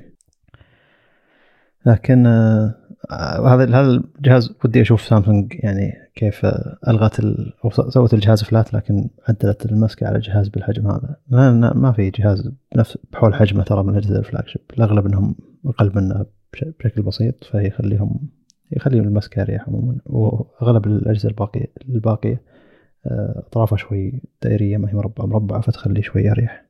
جميل؟ جميل. يا للأمانة أنا دائما التسريبات يعني شفت التسريب الكاميرا ماجيول آه، وأعتقد إنه آه، يعني شكل متوقع. يعني آه، كأنهم ابل يوم يخلون الكاميرات بالعرض أو دايجونال ولا فيرتيكال فالتغيير بسيط صارت الثلاث كاميرات اللي من الناحية اللي قريبة لطرف الجهاز عبارة عن وحدة واحدة جميل. ومنفصله عن الباقي. فأنا أعتقد إن هذا اللي يبدو لجت على قولتهم بس الباقي للأمانة ما في شيء يعني شفته وقلت أوه هذا الجهاز. يمكن أنت عندك وصول أفضل أو اطلاع أفضل. شوف آه، يعني أتوقع الحلقة الجاية بنكون متكلمين عن ال- الجهاز يكون نازل يعني. إي ف مثل ما قلت لك آه، فعلا بحثت الآن ونفس الشيء اللي ما لقيت والله. آه، تسريب آه، أقرب لل... للي أتصوره واقعي. حلو. طيب. يعني بس تعريج بسيط للفرق بين S 23 S 22 Ultra أذكر ان كنا طالعين وكنت أنا وأحد الأصدقاء اللي نقارن بين الجهازين آه، بحكم إني جبت أظن الجهاز الأقدم. آه، آه، فعلا كان مؤثر في المسكة قبل تحط كفر مقارنة بين اس 23 واس 22 ففعلا قد تتغير المسكة شكل الكاميرات قد يلعب دور. هذه الأمور مؤثرة بس أعتقد إنها مؤثرة بشكل بسيط جدا. ننتظر ونشوف. أنا أتمنى إنه يعني يصير أي شيء بس في أمور مثلا زي الحرارة والأمور هذه والبطاريه آه، أهم شيء إنه ما ما تلمس ولا آه، هذه الأشياء على قولهم tolerable قابل قابلة للتغاضي عنها بشكل كبير. جميل. آه، أعتقد آخر شيء بنتكلم عنه على على عجالة لأنه أصلا ما في تجارب يعني متكاملة اللي هو جديد Dell من ناحية لابتوبات آه، بال line-up الخرافي حقهم XPS اللي كل ما يتحسن يتحسن. وأنا اهني اللي ماسكين التصميم والتنفيذ في هذه السلسلة. جدا جدا اهنيهم للأمانة. من يوم نزل XPS 13 Plus إلى الآن أجهزة XPS بالغة الجمال خصوصا أثناء فتح الجهاز. أنا ما أتكلم على الجهاز وهو مغلق. بحكم إنه شعار Dell آه، على اللابتوبات قديم جدا. أعتقد إنه يحتاج تحديث. مثل يوم HP حدثت شعارها على أجهزة Spectre تحديدا. كان كان تحديث جدا رائع وخلى تصميم minimalistic مثل ما يعني مثل ما وضع الجهاز وهو مفتوح. ما راح أتكلم عن مواصفات آه، أكيد نزل عليه Core Ultra يعني الإصدارات الأخيرة من Intel بالإضافة للجيل الرابع من آه، يعني معالجات الرسومية حقت Nvidia فصار فيه overhaul كامل البطارية تحسنت بشكل كبير. لكن أمور ال hardware كلها مو أمور مهمة بحكم أن كل التجارب اللي شفتها يقولون إن الأجهزة اللي استخدموها prototype وما كانت تجارب مطولة. لكن بتكلم عن التصميم والله شيء. يعني أوكي هو موجود من أول من أيام ال 13 Plus بس الآن نزل ال 14 ونزل ال 16 بال بالهوية الجديدة. للأمانة شيء جميل جميل جدا جدا. بيقول إني أبالغ قول أي شيء. أنا أعتقد إن هذا فعلا تطور تصميمي. الآن هذا تصميم لائق جدا ب خلينا نقول السنين الحديثة. آه، بمعنى آخر أعرف أحد الأصدقاء مع M3 Pro أظن آه، أو M2 Pro ناسي بالضبط بس أنه آخر إصدار Mac Pro 16 إنش وما ما كنت أقدر أحدد إلا لأني استخدمت ال M1 Pro فأنا أعرف الزوايا والانحناءات اللي موجودة بال باللابتوب. لكن ما أقدر أقول إن الجهاز أو تو نازل أو فيه يعني آه، ميزة معينة تصميميا تحدد إن هذا الجهاز من الأجهزة الأخيرة ال MacBook لكن ال XPS يعني بوصف التصميم شيء شيء جميل جدا للي ما شاف 13 Plus هذه فرصة تلقي نظرة على ال 14 و 16 اللي توهم نزلوا. آه التصميم للأمانة من جماله آه تلخبط بينه وبين يعني نوعا ما إذا أبدعت جوجل بالتصميم في الأجهزة هذه أو إذا أبدعت Surface بتصميم بعض الأجهزة خصوصا Surface آه لابتوب اللي هو إنه يكون جدا flush. باختصار اللابتوب فيه الكيبورد حقه flush بمعنى إنه ما هو طالع ولا هو داخل على بقية جسم اللابتوب. بنفس الارتفاع بالضبط. بنفس ال material بالنظر طبعا. أكيد اللمس ممكن يختلف أو إنه ممكن بعضها يكون بارد الملمس وبعضها لا لكنه نفس ال finish نفس الارتفاع نفس القصة مو طالع عنها ولا داخل. ال trackpad أيضا نفس الشيء بال 13 Plus flush ما يعني ما ما وين حدود ال trackpad بدايته ونهايته. نسيت شو اسمه شيء كذا اسم glass فيبدو إنه كذا قطعة جميلة جدا من الزجاج ماخذة حجم الجزء السفلي من الجهاز بشكل كامل آه، فجاية flush مع الكيبورد flush مع القطعة الإضافية اللي فوق الكيبورد. آه، ما في طبعا إحساس باللمس عبارة عن يعني ما في زر أزرار فيزيائية لل right click left click زر يمين زر يسار آه عبارة عن haptics لكن ما لقيت انتقاد لها. في تحسن كبير للكاميرا ال webcam. أحسن من السابقة. السابقة كانت جدا كأنها مغسولة. الآن تحسنت وأعتقد إنها المفروض صراحة اللابتوبات تتخلص من ذا الموضوع كليا. حتى ال MacBook اللي تعتبر كاميرته الأمامية ممتازة ما يوصل للجوالات وأنا ما أدري ليش هذا الشيء موجود خصوصا إذا أخذت شيء Pro يعني واضح انه للعمل أعتقد إنه المفروض يحطون كاميرات الهواتف الذكية وخلصنا يعني. ما أعتقد الموضوع قابل للجدل بشكل كبير لكن قد يبدو إنه جانب من جوانب ال cost cutting أو تخفيض التكاليف وجانب آخر اللي هو يفترضون مثلا ممكن إن ال streaming حق الفيديو ما هو أو يحتاج إن ضغط عالي. ايا كانت الحجة أنا أعتقد إن هذا أمر المفروض انه ينحل من زمان بحكم إن التقنية وصلت من زمان. آه لكن في التحديد بهذا اللابتوب انه أعطوا الكاميرا حقها بشكل أكبر بلا أدنى شك آه شكل الشاشة والحواف حقتها رائعة جدا جدا جدا. آه بالنسبة لل speakers يقولون إنها تحسنت بحكم إنها موجودة بال 14 و 16 ب آه تحسنت طبعا ال 13 Plus. موجودة يمين ويسار الكيبورد. للأمانة شكل ال 13 Plus أكثر نظافة لأنه ما فيه يعني آه مو موجود ال speaker grill اللي يمين ويسار. آه مثل بالضبط وجود إذا تذكرون ال MacBook Pro أو لا ال MacBook العادي. قد جاء MacBook آه كذا بتصميم جدا نظيف كيبورد من طرف لطرف. آه ومثل ما ذكرت أنا في ال MateBook X وجود الكيبورد من طرف لطرف للأمانة أجمل شكليا. وفي نقطة ذكرناها في استخدامنا لل Surface أعتقد ان أجمعنا عليها. فكرة وجود السماعات على طرف الشاشة أفضل بكثير لأن السماعه تكون موجهة لك ما تعاني من مشاكل اهتزازات إلى آخره. من الأمور اللي فعلا فعلا السماعة على على واجهة الجهاز من جهة الشاشة آه، موجهة لك لأن أنت مهما حركت زاويتك بالنظر بتحرك الشاشة عليك فالسماعة بتكون موجهة بشكل كبير لك. أعتقد إن هذه هذه من الأشياء اللي إذا تبي تحسن سماعة لابتوب لابد انك تحرص عليها بس إنها ممكن تزيد الحواف أو ممكن تأتي بسلبية أخرى ايا كانت. أعتقد إنه أوفر لهم بشكل كبير إنه يخلونها موجودة في الأسفل لكن لا أزال على وجهة نظري السماعة الأمثل بتكون بالجزء الأعلى من الجهاز. أه سماعات اللابتوب هذا أفضل من 13 Plus بلا أدنى شك بحكم إنهم انتقلوا الهويه الجديده صعب نوعا ما نقارنها في السابق لكن فيه تحسن بسيط لها واللي أظنه مو متأكد منه في تحسن للمايك. أعتقد إنه ممكن نعطي تحديث أه يعني في المستقبل عن اللابتوب هذا. انتقادي لا يزال مثل ما هو في كل أجهزة العمل اللي تجي تقريبا ب 16 9 أو 16 10 اللي هو فكرة أن عندك خيارين من الشاشات. الجيد طبعا والشيء الممتاز أن كلهم 120 هرتز لكن الإشكال أن الشاشة الأساسية أو ال resolution الأساسي 1920 ب 1200 تقريبا آه، يعني يعتبر قليل جدا بمقاييس الوقت الحالي. آه، خصوصا لو أخذت هذا ال resolution على 16 إنش بيعتبر شيء سيء للأمانة. آه، فإذا أخذت هذا ال resolution بيجي مع IPS ال IPS الجيد ما عندي أي مشكلة معاه بالعكس أشوفه ممتاز جدا.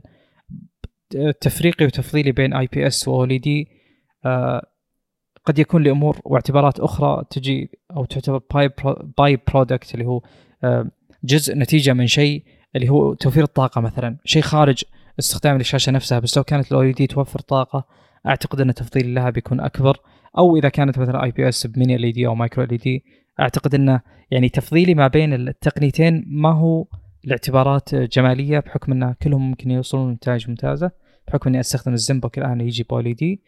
إشكاليتي بس بال resolution آه يعني أما تاخذ هذا أو تاخذ تقريبا 2000 ب 3200 أو شيء من هذا القبيل آه أعتقد انه المفروض ال resolution يكون أعلى من كذا على الأقل على الأقل آه عموديا المفروض يكون 1440 هذا على الأقل البير آه فكيف لو نتكلم عن جهاز flagship أعتقد إنه وقت ال full HD ولا خصوصا في مثلا الهواتف الذكية أغلب الأجهزة الآن الجيدة ما تجيب full HD وهي هواتف ذكية فكيف لو كانت آه يعني لابتوبات تحتاج فيها الدقة بحكم إنك تحتاج تقرأ نصوص بشكل كبير جدا. آه والنصوص مؤثر عليها resolution بشكل كبير كبير مرة. ف يوم تجي تعمل وتشتغل أعتقد وجود ال resolution الاعلى أمر يعني أمر مستحسن بشكل كبير. جميل. آه الغير شيء تحفه فنيه هو يعني ما ما فيها ما فيها شيء. اللي مزعجني بس إن فانكشن كي هو صاير لمس بدل بدل زرار تحفه فنيه ما أعتقد إن في أحد يقدر يتكلم عنها. ف الشيء الوحيد اللي أنا متحمس له يعني المعالجات حقت انت الجديدة وش بتقدر تسوي الاجهزه النحيفه زي هذه؟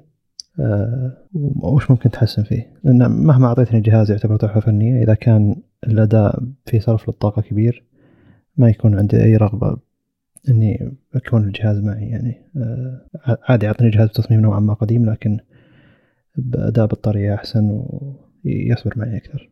فأنا متحمس أشوف وش ال Intel Core Ultra بيعطي. سواء ال nine ولا غيره. يعني الجهاز بيجي تقدر توصل الرام فيه إلى 14 جيجا رام تقدر توصل الذاكرة الداخلية إلى 4 آه، تيرا وتقدر تاخذ إنفيديا 40 40 70 مع الجهاز. بيكون في خيار 4K OLED جيد. أسعار الجهاز مرة غالية. تبدأ من 1299 1899 الجهاز الأكبر. 1299 1699 1899 دولار. ف مخيفة الأسعار على زي كذا. ودي أشوف أداء المعالج قبل لا أشوف هل الأسعار هذه منطقية أو لا. طيب هنا نختم. شكرا لكم أنكم استمعتوا الحلقة إلى النهاية وكانت حلقة جميلة. أعطينا فيها ملخص. وإن شاء الله يكون كل سنة نعطي فيها ملخص زي كذا. حلو المرور على الحلقات واحدة واحدة يعني. فشكرا لكم والسلام عليكم.